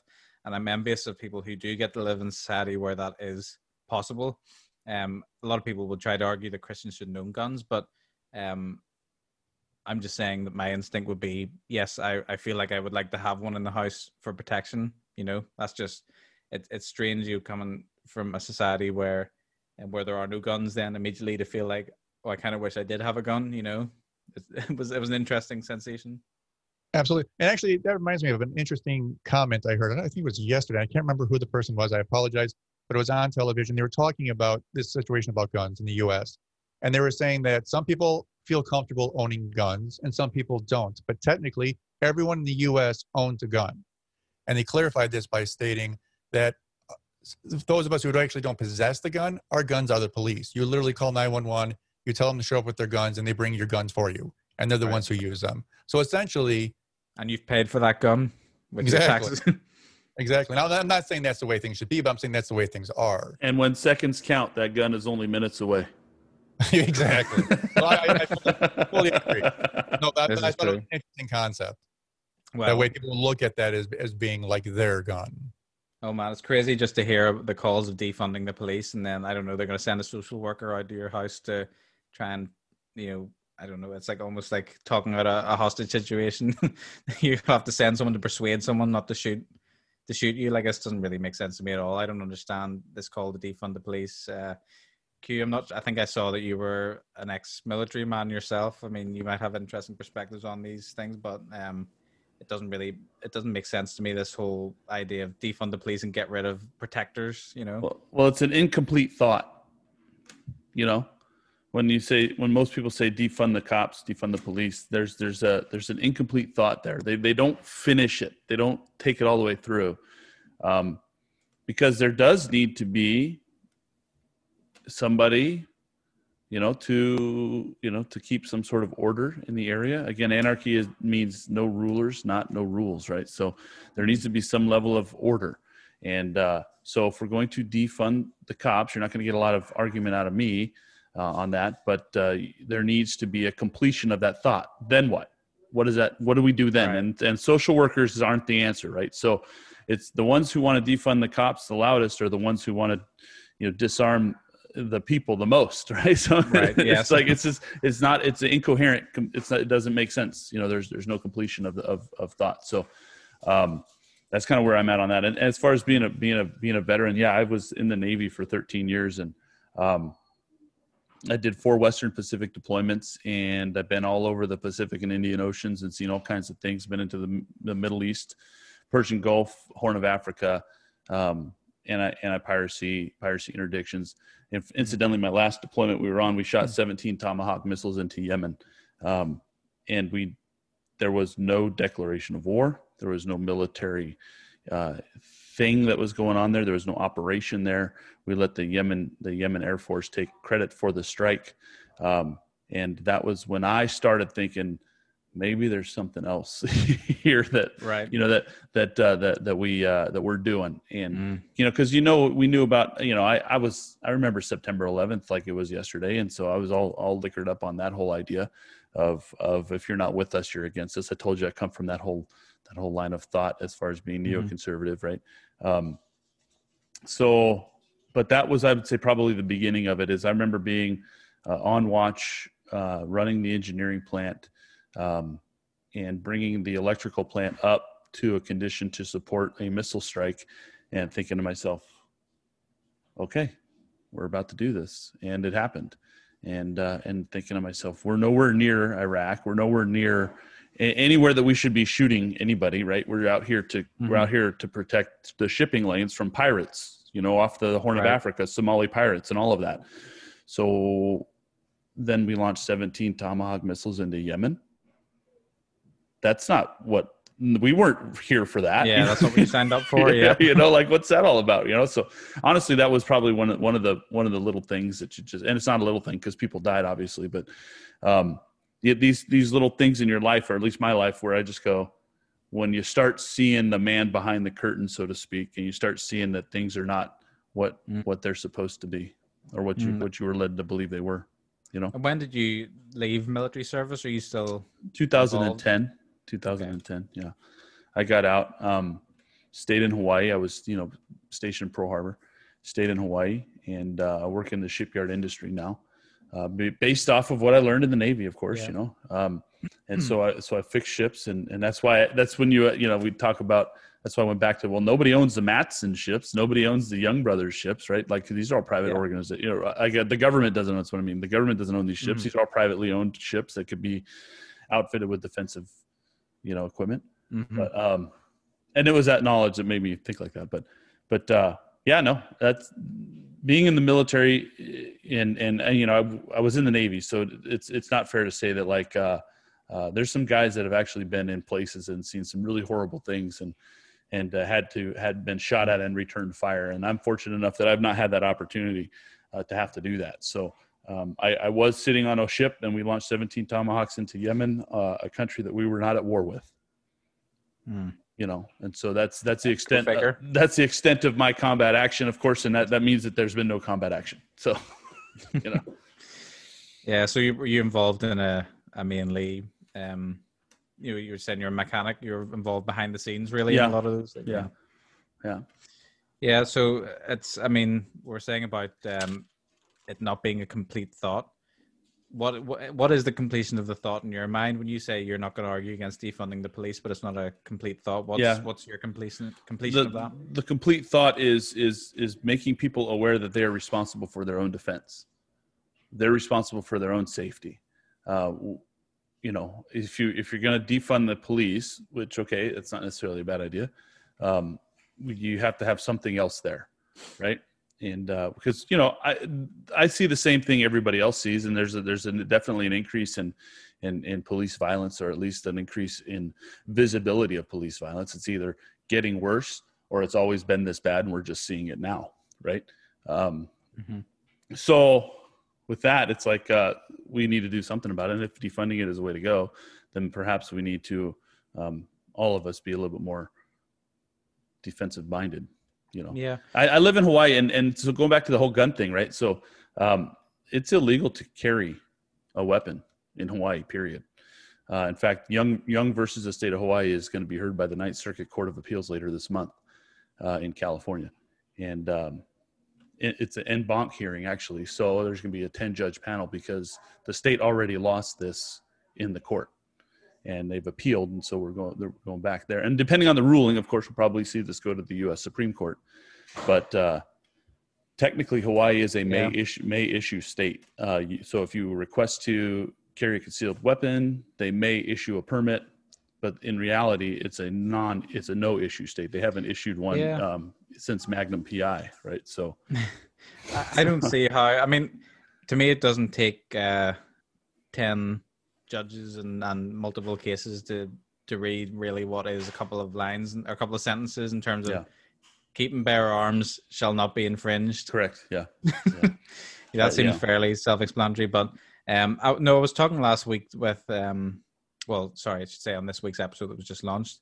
Uh, I was talking to a police chaplain in Tennessee, and uh, you know, I I agreed with him, and I do agree that uh, that the police deserve. Um, I, I would say I'm naturally supportive of a police service in terms of I think that's a in terms of not. In, I agree with it in terms of people should voluntarily um, support a service of of of men that can protect their community, whether that's run by the state or whatever. You know, that's another topic. But I do agree with the police service, and uh, if you want that police service to act to be to, to be able to do their job well, then naturally you should agree that they should be trained well and outfitted well and paid reasonably well.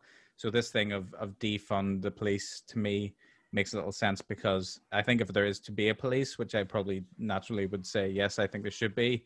I want them to be a, a police that is able to do their job correctly, yeah. yeah. Um, and do it well. You know, and I don't know if either you guys have any opinions on whether you think there should be a police force or not, or one that's run by the state. But um, I, I don't think that defunding them is the right solution because it's kind of like Obamacare and that it puts in a sort of half-assed version of a healthcare plan yeah. that's sort of neither single payer nor um that nor just a, a free health you know free market healthcare system. It's kind of a weird mixture. So I wanted to be done well. If, there, if there's going to be an argument for defunding the police, let's have a conversation about it. Let's see what are the justifications, what can be pulled back in terms of spending, or what can be increased even and, and voluntarily.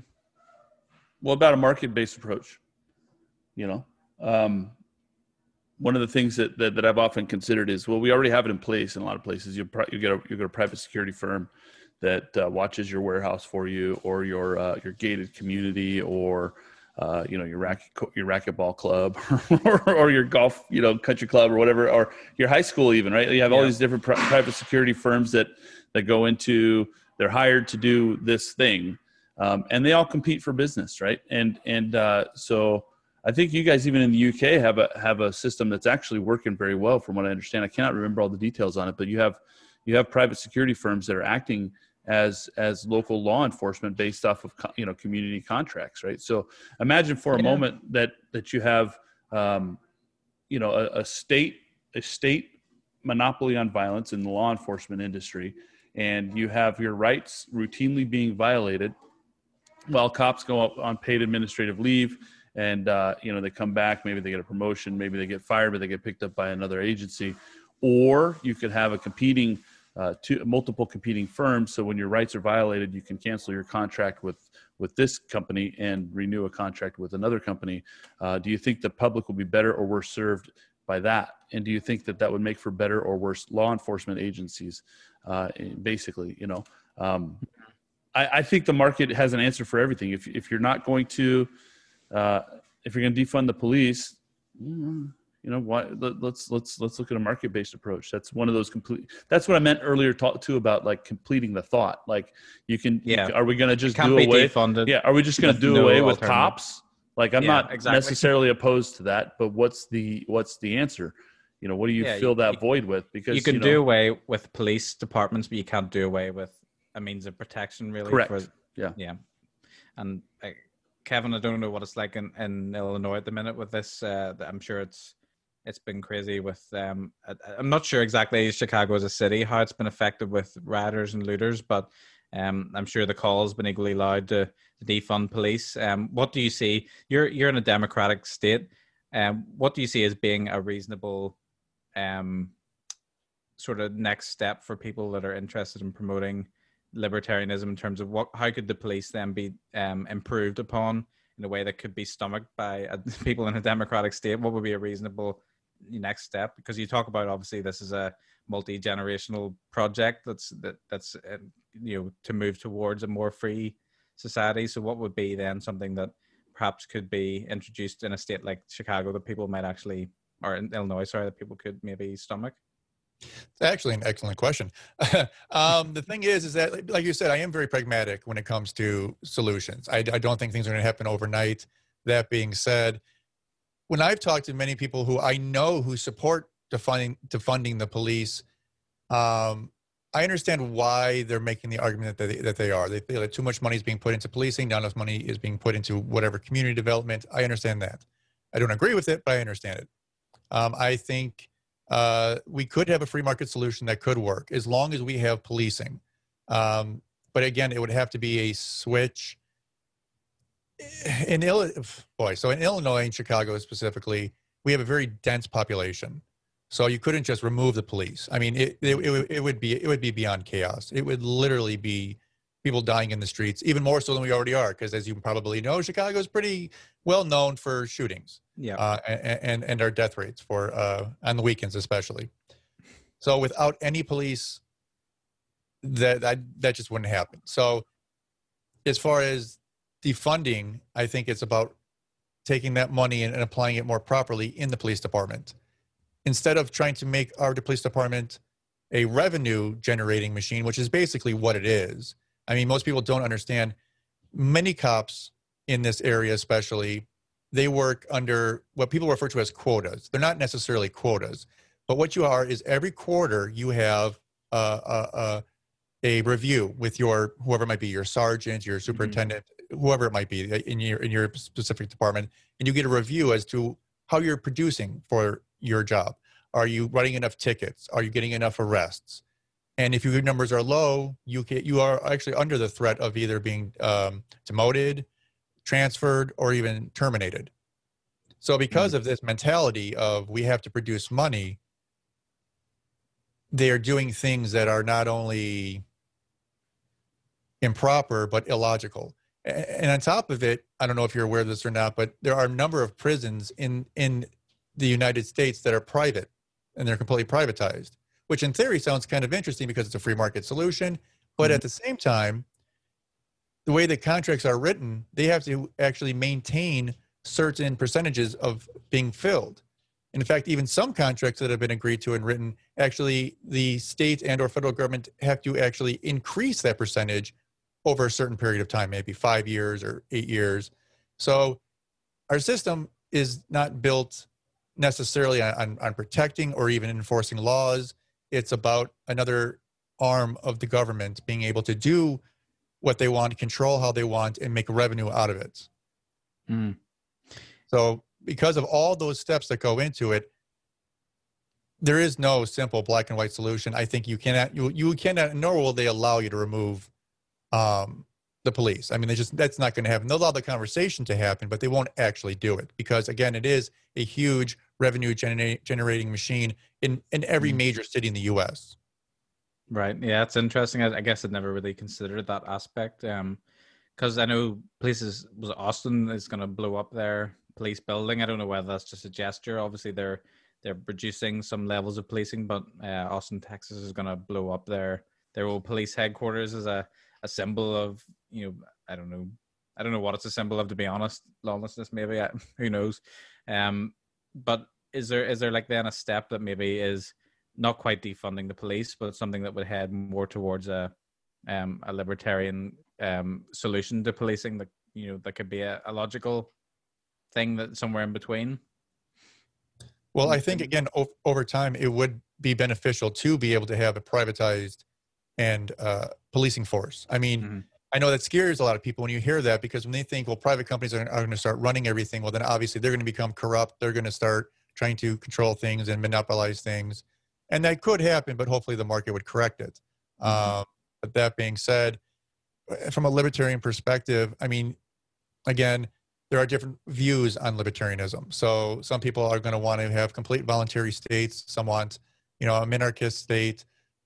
And again, I come from more of a, a pragmatist view. I actually belong to the pragmatist caucus. So I, I have this understanding that that baby steps are the important things as long as we continue to walk in the right direction and never step backwards mm-hmm. so as far as as far as defunding the police no i don't think that's an option reforming the police sure but again people can't even agree what the police are even for right so some people believe that the police are here to protect you and but but like we now know the supreme court has said multiple times that no they're here to enforce laws so we have to even mm-hmm. get on the same basis and foundation of understanding what police forces are for and then from there you can build yeah, it's interesting because the Supreme Court obviously operates on a federal level, and uh, the police forces do not generally operate on a federal level, other than really the FBI. So it's that's an interesting sort of way. How can you sort of reconcile those things? You uh, again, the federal government really intervening in, in things that they probably shouldn't be. And I know the Supreme Court's job obviously is to rule in these things, but um, yeah, there's there's too many places in my opinion where people are, are meddling in things that shouldn't be meddled in, and things are going places and reaching people that they shouldn't be reaching at all. Um, I don't want to keep you guys too much longer, but I guess we'll finish on the the nice topic of of taxation. Then I suppose a nice easy one. So we're talking about defunding. Then, so um, are is taxation theft in all cases, or uh, is what do you think, Q? Yes.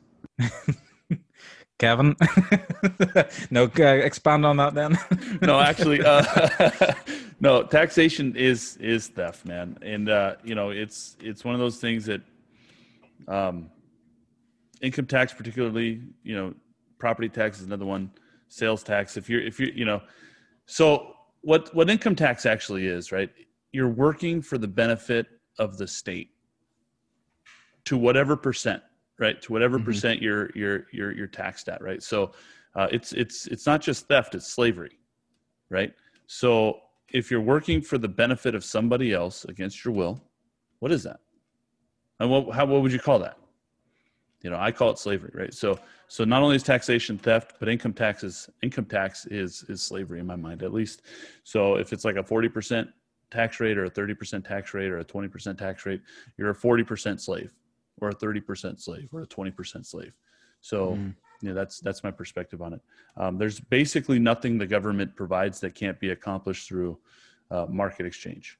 That can't be accomplished through voluntary interaction. Um, that's my opinion. And then property taxes are probably among the worst. In that, in that if you if you own a piece of property outright, but you still have to pay taxes on it, you don't really own that. You're just leasing it from the government, mm-hmm. which yep. means they're your master, which means you're still a slave. you know, yeah. like you know, so we can go on and on and on around this whole thing. It's like uh, uh, there's nothing the government does that can't be provided through a market. Nothing. And, and some taxes, and, can, you know. Yeah, sorry, I was so. gonna say some taxes can be. Uh, you can argue about whether they're right or wrong, but when I think when you think of things like capital gains tax, inheritance tax, I can't look at things like this and, and logically I can't fit my mind around these in any way that doesn't end up with me thinking that it's just another way for the government to take more money that they don't need off your hands. Like yeah. inheritance taxes, that's just a you know we call it the death tax. You know, yeah. it's, it's it doesn't make sense. I I just do not get it in any way. Well, you know? yeah, no, it's and it, and it is. It's it's an opportunity for the government to get more loot, man, and uh, they they will never pass up an opportunity to take money. And if you look at what taxes is, what taxation is, a lot of times they put like a like a gas tax or a cigarette tax, and and the idea is that okay, this you know this is not an original thought, right? You guys have probably heard this before. You know, gas tax. What does that do? That that that like encourages people to drive less. A cigarette tax encourages people to mm-hmm. smoke less. An income tax encourages people to what work less. Like, do we really want to do that, right? So, um, so, and I would even make the argument that that in the U.S. we have this big push for 15 dollar an hour minimum wage. The only people who really make out on that are the tax people, because people earn more money. They get they they pay more taxes. Ultimately, if you understand anything about economics, at the bottom end you have the minimum wage, which you know it's all arbitrary anyway. But at fifteen mm-hmm. dollars mm-hmm. an hour, that increases the price of everything else, you know, around it because it's all aggregate, right? The price of a product is is the result of all the aggregate in, input costs, right? So your labor costs are going to impre- increase that cost. So in a very short amount of time, the quick increase in somebody's income mm-hmm. is going to be is going to be flatlined by the increase in all the costs associated with it, right? Mm-hmm. Um, and and it, sort of so, associated with life around it. Yeah, it's like a like a backdoor inflation. And the only people who win are the tax people because they get to tax you more. So, mm-hmm. and the easy argument against this sort of federal uh, minimum wage is if, if you just expand it to a global level, which isn't really that, that much of a stretch because the yeah. federal a federal minimum wage is about as uh, you know it makes the same amount of sense as a global minimum wage in terms of you could have someone working for you know basically nothing somewhere like India or in a sweatshop in Bangladesh. You know, yep. if you bump them up to fifteen dollars an hour, along with everyone else in California where yeah. or London where you have to pay outrageous, you know, kind of prices for property. It, it, makes little to no sense. It makes really no sense. Yeah. I mean, why not? Why not five million dollars an hour? I mean, really.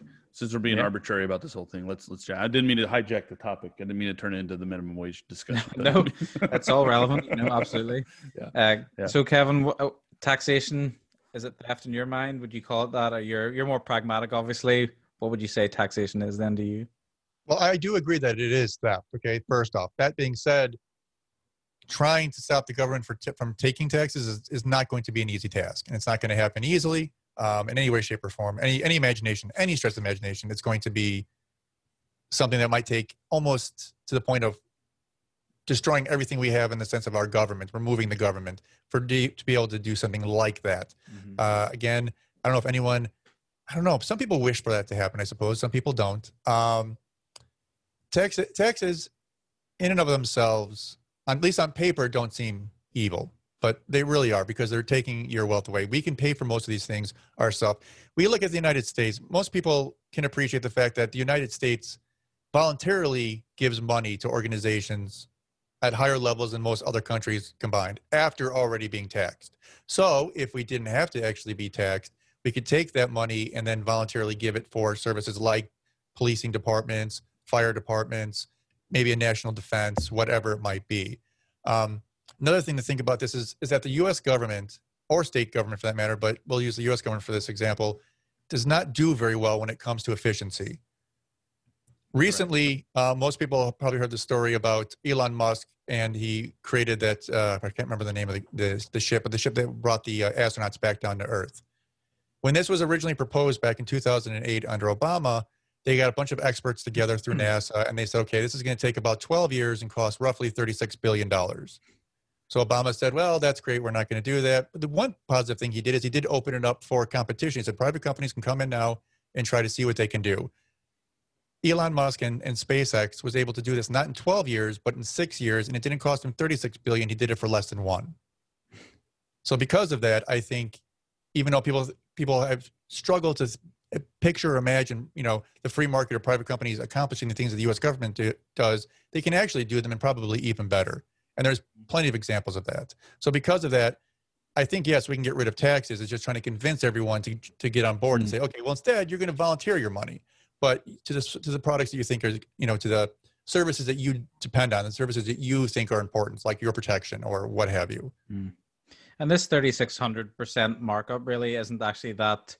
I think that's the math correct anyway, but that isn't that much of a stretch, uh, really, because when you think about it, you know, I, I at the minute I work as a uh, like a contractor for the government, like an agency staff member for a government department here in the UK, and it doesn't. I can clearly see, you know, how that's a that's um plausible you know because when you think of for every dollar that's spent you know by someone like tesla um the government will have hired someone to you know to do sort of valuations and you'll have committees going on to and you know people that determine who gets what contract and people that then have to go and clean the offices that people had those meetings in and uh, you know in, in my work i work in, in it but you know when i see um, the price of a keyboard, for example, is like 96 pounds or something crazy like that. You know, that's the sort of thing that we're dealing with. A headset's like 150 pounds in terms of for the government to procure that headset. And, you know, this, um, it, it, it's not a stretch for me to imagine that at all, that, that markup. That's, that's probably a conservative estimate, you know, to be honest. All right. So, all right. Yeah, you're probably oh, right. Sorry, yeah, yeah. So, um, yeah, like you were saying, efficiency is just not the government's forte. But um, yeah, obviously in terms of of taxation, you know, I I don't like the thought of it going towards this kind of bloat and. Uh, you know, it's really just you're flushing it down the toilet. This inefficiency is just giving money for money's sake, and I, th- I think that's the that could be the big thing that has to be addressed in terms of, you know, Donald Trump's tried to make it a, a big part of his his uh, platform to to cut the red tape and cut down some of this bloated government. But to be honest, when you sit and reason and think it through, the government probably could be operating on a budget that's maybe you know a fraction of what it's you know, a tenth less than a tenth of what it's probably way less than that but even if you just cut out the the inefficiencies and take it down to a level that it even the current level it's operating but operating efficiently you could you could quite easily i think cut way more than half of, of the government budget and pretty easily. Sure, there's a lot of redundant uh, groups within the government, and I actually did a study recently to check to see how many employees actually in the U.S. work for either the state, local, or federal government, and it's, and it's essentially one in five. Yeah. Wow. Does, does that did that study include um, contractors as well? Because because you know though, though though they're technically private employees, if they have a government contract, they are an extension of that department that they work for, right? Yeah, and actually, I don't believe it did include yeah. that. Yeah, yeah, and that's probably the biggest. That's one of the one of the big things too. Um, one of the things that you got you got to remember too is that the government is incentivized to grow, right? Every every department in the government is incentivized to get bigger. Uh, there's no problem that they come up with that they can't theoretically solve with more people and more money. Whereas when you when you you know by their own you know in their own mind, right? But you know, mm-hmm. you look at the private sector, we are just set up an initiative to fix yeah. this particular problem. Yeah. You know, yeah, and then you know, and then you have this whole other department that you have, you know, this whole other thing that that, that didn't exist uh, before, or it's much bigger than it used to be because now we've created this bigger problem. And and, and really, most of these issues that are trying they're trying to resolve are really the proper place for them is in someone's you know living room that they can just sit and and, and talk you know in the backyard yeah. about yeah. how their community can be made better. You know these this is what most of these committees and office even whole office blocks full of people that really it should just be people meeting in their in their backyards to talk about what they can do to fix this particular problem. So there was oh i'm sorry about that. So there was a uh...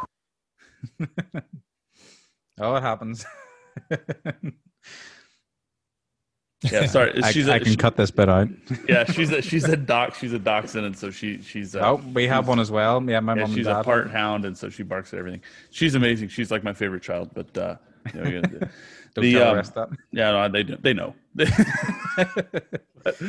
the um yeah no I think there was some bit that was done uh, with uh, Dr. Milton Friedman and uh, and uh, uh, Thomas Sowell was was involved in it as well. In his uh, free to choose special that he used to do on PBS way back was it the early 80s or something like that, maybe the late 70s. Um, and this was in you know those dollars, but uh, it was some uh, exorbitant amount of money that was used in in a welfare program. Um, the like where the vast majority of the welfare program costs were in administering the program. So the end user, i.e., the welfare recipient, uh, was was was getting was getting pennies on the dollar uh, mm. for the cost of the program. And uh, so again, it goes to that whole you know not only is taxation theft and and slavery, but you're also paying uh, an, an organization that is incentivized to bloat, right? But if you were to turn it over to a market, uh, we uh, the, the a for-profit organization is incentivized to streamline. That's what we're incentivized to do. Mm-hmm. Um, you don't make money by bloating unless you're in a government contract and then you make money by bloating because that's what the gov that's what the contract stipulates because it's the government. And the and government are suckers and they'll just and they, pay whatever and they'll just pay whatever. Yeah yeah. But that's that's the incentive right? That's when you incentivize you know follow the incentive. You always follow the incentive. Well and, what is the incentive for the government to grow? What's what is this incentive? I know they they can grow quite easily yeah. but what's the incentive to grow? Their budgets man. Um if you if you were to look at like when i was in the military when i was in the navy uh, every september we were told because the fiscal year goes from October to the end of September, right? Mm-hmm. So we were told that if we didn't use all our money, we wouldn't get any more. We wouldn't yep. get this again next time, right? So same so, for us, yeah. So we would, so we incent, we would be incentivized to find things that we need, even if we didn't need them, right? Um, and normally uh, in our work, there's a big overtime drive at like yeah. kind of May time to start using up all the overtime money that they've yeah. hoarded. Yeah, absolutely. Yeah, and it's it's just kind of that's that's the way it is. And at the end of the fiscal year, they try and find things to blow it on, and and because if I can show that you know if I'm in this agency or this this ship, this command, this department of whatever, um, and I can show that I have a need for more money and more employees, then I'll get a bigger budget next year right? And then of course that that increases that increase goes into pay raises and and other things like that. So that's the incentive because of their accounting practices. Mm-hmm. um, whereas you know for-profit organizations don't don't run like that or yeah. at least at least they don't unless they have a government contract you know? Yeah yeah. So would you consider government contractors an extension of the government for all? Yeah, yeah, un- yeah. It, I would. I mean, maybe you know they, they, they deal with private you know private things like private HR and all that other stuff. But most of these government government contracts are are de facto monopolies anyway. Um, mm-hmm. You know, so the I mean, government almost sets up these yeah, kind of. They just set them up, yeah, and they, and so I, I, would I would call it an extension. That's why I asked Kevin that question, um, mm-hmm. because that's where my mind immediately went to was uh, you know, one in five employees in America work for the state or federal government, but I'm sure it's probably closer to two and five, two out of five if you included all the state, local, yeah. and, and federal contractors. You know. Well, does does the economy crumble temporarily if you you know whenever you think of these contractors that are working for the government and then people working directly in the in the public sector um you know how in your mind is the free market then come up with ways to get these people working and you know you think if you think of all these jobs that are just there just government jobs and government contractors um in your opinions then does will the free market come up with solutions? And i'll hear both your opinions on this but um even kevin starting with you then do you see then the, if these jobs disappear where does it kind of come from? Where do these other jobs then arrive from? Right. Well again i hate to beat a dead horse but we can't do things black and white overnight type of thing where you would cut all these jobs and have yeah. a huge homeless number because then all of a sudden they're going to be on welfare and they're going to expand the welfare program. We don't want to do that, obviously. So you have to find a happy medium of being able to almost amortize the transition where you start eliminating certain jobs and then providing free markets in those areas. Now, what areas would you start with? I don't know. That's a great question. Um, uh, I'm not as familiar with with all these government contractors. I know they exist, but I, I couldn't speak to it as what areas that they actually cover in though. Yeah. Um, no, it's, I'm just, I suppose I'm not necessarily saying about if we were to cut them overnight, but, um, you know, I guess the natural question people ask is, well, the government is keeping so many people in, in, uh, employment and if you were to start cutting these jobs and where like where, where the job's going to come from, but maybe you have a perspective on this, but what, what would then be the, is well, it just the growth of other jobs that then start to figure out the same issues, but without government intervention? Yeah, so I don't know what the answer is, honestly. Um, I, I, know that there's probably it's better to do an incremental approach and go little by little and move in a direction, uh, much much like how Kevin was talking. Um, because if you do anything quickly, you rip the band-aid off. There's going to be there's going to be some yeah. pain and suffering, right? Like that's just you know. So so you, get to a point where do you want to do a hard thing now or a cruel thing later? Because ultimately we are going towards collapse. Um, the the American economy specifically is going towards a collapse, and and since the American economy is going towards collapse, I would say that venture venture an extension that the global economy is going towards collapse because it's all based off of the American dollar, the petrodollar anyway, right? So, um, as we're going in that direction, do you want to do a hard thing now? Or do we want to deal with a cruel thing later? Because ultimately, they're all going to go away anyway. Government's going to fold. These jobs are going to go away. We're going to have mass inflation, mass welfare. Um, so, do you, do you want to wait until we don't have a choice, or do you want to try and do something about it? Uh, so that's a, that's the big question everybody needs to know or needs to answer. Unfortunately, I don't think that a lot of people um, are economically literate to understand that that's the question that we're being faced mm. with. Um, yeah. So, I mean, my, you know, I'm one of these guys. Rip the band-aid off it's going to be a rough 10 or 15 years, but we'll figure it out.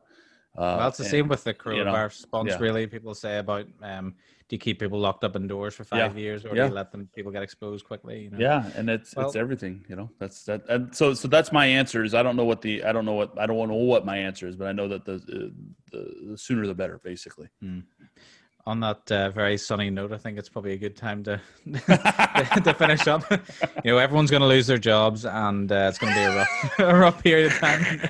the next decade is just going to be hard. But after I'm, that, I'm sorry, bro. I didn't mean to do that. no, uh, yeah, and taxation theft. That's another takeaway. So, we, well, both of you agreed on that, which is great. So, um, there you go. But um, just to finish off, then, um, do you guys want to let everyone know that's listening where they can find your podcasts and your Twitter pages and all that stuff? We'll start with you, Kevin. Oh, sure. Uh, you can actually have a website. You can head over to uh, the kevinleeshow.com. That's the kevin kevinleeshow.com. And uh, on there, we I do actually do multiple podcasts. Do the Libertarian Hour. I do the Daily Dirty 30 as well as whatever with Kevin. Awesome. And on Twitter, you are? Oh, uh, Kevin Lee Show or at awesome. Kevin Lee Show. Q, then you want to go with yours? Nope. There we go. Sorry about that. Yeah, yeah. So, uh, yeah, thanks a lot. Um, I am Q. I am at Q underscore abolitionist on uh, on Twitter, and uh, I have a show a show account also. It's uh, at unshackled underscore L. Uh, so I have a podcast called Unshackled Liberty, and my co-host is Crypto Gumbo. If you wanted to follow him, he's at Crypto Gumbo and uh, we it's just a libertarian variety show. We spend a lot of our time on Twitter mostly, uh, just kind of playing around with the other with the other uh, uh, libertarian types over there, and you know the anarcho types, and um, it's a good time. Mm-hmm. So uh, we I, we love the interaction, um, uh, and uh, you know I, I, I appreciate the opportunity to be on your show mm. to talk about oh, uh, some of this stuff. So thank you very much. It's great to have you both, and uh, just to satisfy the NSA who may be watching this, are you affiliated with the Q regime? uh, oh yeah, no, I'm not, man. Uh, I, so yeah, thanks for bringing that up. So that Q Q uh, is an interesting. I don't know if we, we talked a little bit about that earlier. I don't know if you caught it on the recording, but um, Q's an initial, man. You know, like I didn't, I didn't, I didn't think about the impact of the QAnon thing, and I, that's I yeah. have no affiliation with that whatsoever. That guy's a Fed anyway. well, I wanted to give give people a, a, chance to hear from the horse's mouth before they see you dragged away in handcuffs for being an instigator or something. But uh, anyway, so yes, and I'm uh, at Josh underscore TTT for the two things, um, two things you shouldn't talk about podcast, and then I think our um the page for that show is at the two things pod I believe. You can double check. The link will be in the bio, and I'll link these two guys as well for anyone who's listening. But um, guys, it's been great to, to have you on. It'd be cool to do it again sometime, and I'm sure that we barely even scratched the surface of a lot of topics, and we can go in a lot of different directions. But uh, maybe someday, you know, we can we can do another one, and uh, it'd be great to to chat to you again. But thanks so much for for coming on the show, and it's it's been it's been a fun time. Great, my thanks. pleasure. Thanks for having Thank us. Thank you very much. Yeah, had a great time.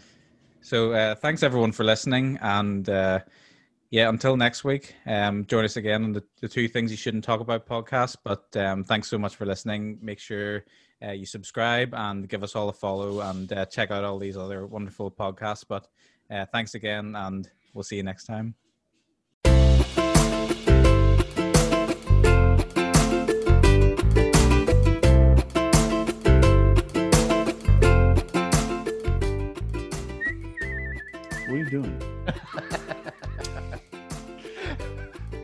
Hey, everybody. Thanks for listening to Unshackled Liberty. Now's the time where we have to pay some bills and, and, and I guess, what do, they, what do they say? Pay some bills, clean up shop. I don't know. What is, what you just kind of sweepers, kinda, sweepers, man, your brooms. we just kind of pimp all your stuff, right? So like, yeah. so like, if you wanted to, if you felt like you wanted to do this and you wanted to help us out financially, uh, we won't say no. Uh, you can go to patreon.com slash unshackled liberty where we have a patch club. I think it's $3 a month. And we'll send you our, our uh, send you our morale patch. It's like a Velcro patch you can put on your stuff. It's kind of dope. Um, if you like our if, if, you like our show logo, you're gonna like the the uh, the patch because that's what it looks like. And uh, and then of course you can also support us at anchor.fm slash unshackled liberty. That's uh, those are the guys that actually put together or distribute the uh, the podcast for us. But you know what's cool about anchor.com? Nope, nope, no, wrong one. Anchor.fm slash unshackled liberty is you can leave a message for us. Um, I kind of think that's a cool thing. You can go in there, you can leave us a voicemail. You should leave us a voicemail. Yeah. And if it's cool, we'll play it, man. I mean, if you're dropping F bombs and you're like saying nasty stuff, we're just kind of like, thanks, but no thanks. But man, if it's. We'll laugh about it, but yeah, it yeah. we can't use it yeah, we'll we'll laugh between the two of us and, and whatnot. but we're not, we're not gonna we're not gonna put it on the show. But man, if you leave us something funny, something stupid, something intellectual, right? I don't know. Yeah. Even something. Uh, leave us a message. Yeah, we want to hear we'll, from you. We'll, we'll Where drop are it. you? Yeah, who, who are, are you? Who are you? Yeah, yeah. And then of course, um, you've heard us do it before, and we're we're gonna keep doing it. If you guys are musicians and you want to send us an MP3 of some of your original work, um, you can send it to unshackled.liberty at gmail.com. Yeah. And uh, where's our bass players? Where's our guitarists? Where's the keyboardists? Where's our flute players? Harps? Where's our? I want a jazz. Bagpipes. Jazz. Jazz flute. Yeah. Piccolo even. It doesn't matter. Anything. We, we, we want to provide a platform for you, creative people, to, to express yourself. Yeah, dude. If you guys play a mean ukulele, let's hear it. Let's hear it. So, so there's that. So you can send us that email. Uh, we'll play it. Um, so that's it, right? I think anything else we're missing. If you want to follow, if you if we want to follow you on Twitter, who, who, who do we who do we follow there, Gumbo? I am at Crypto Gumbo on Twitter, and I am at Q underscore abolitionist, and we have a show page at unshackled underscore L. and we're most active on on Twitter. But uh, but you, I, I, have a little Facebook page that I almost never use, and that's really just to distribute the uh, the the show on Facebook. But if you guys wanted to follow us, we're most active on Twitter, um, and we'd love. We to We also chat. have a Discord, Unshackled Liberty Discord, but uh, we still have to build upon it a little bit more. But it's still there. It's kind of like entry level guys. You're dealing with. I mean, yeah, we're we're Gen Xers, but we're kind of on the, kind of on like, uh, you know, we, we don't we don't understand a lot of that stuff, man. am, not, am I not allowed to say that? All right. Oh, just joking, man. All right. So anyway, hey, thanks for your listenership, guys, and uh, we hope to hear from you. Mahalo.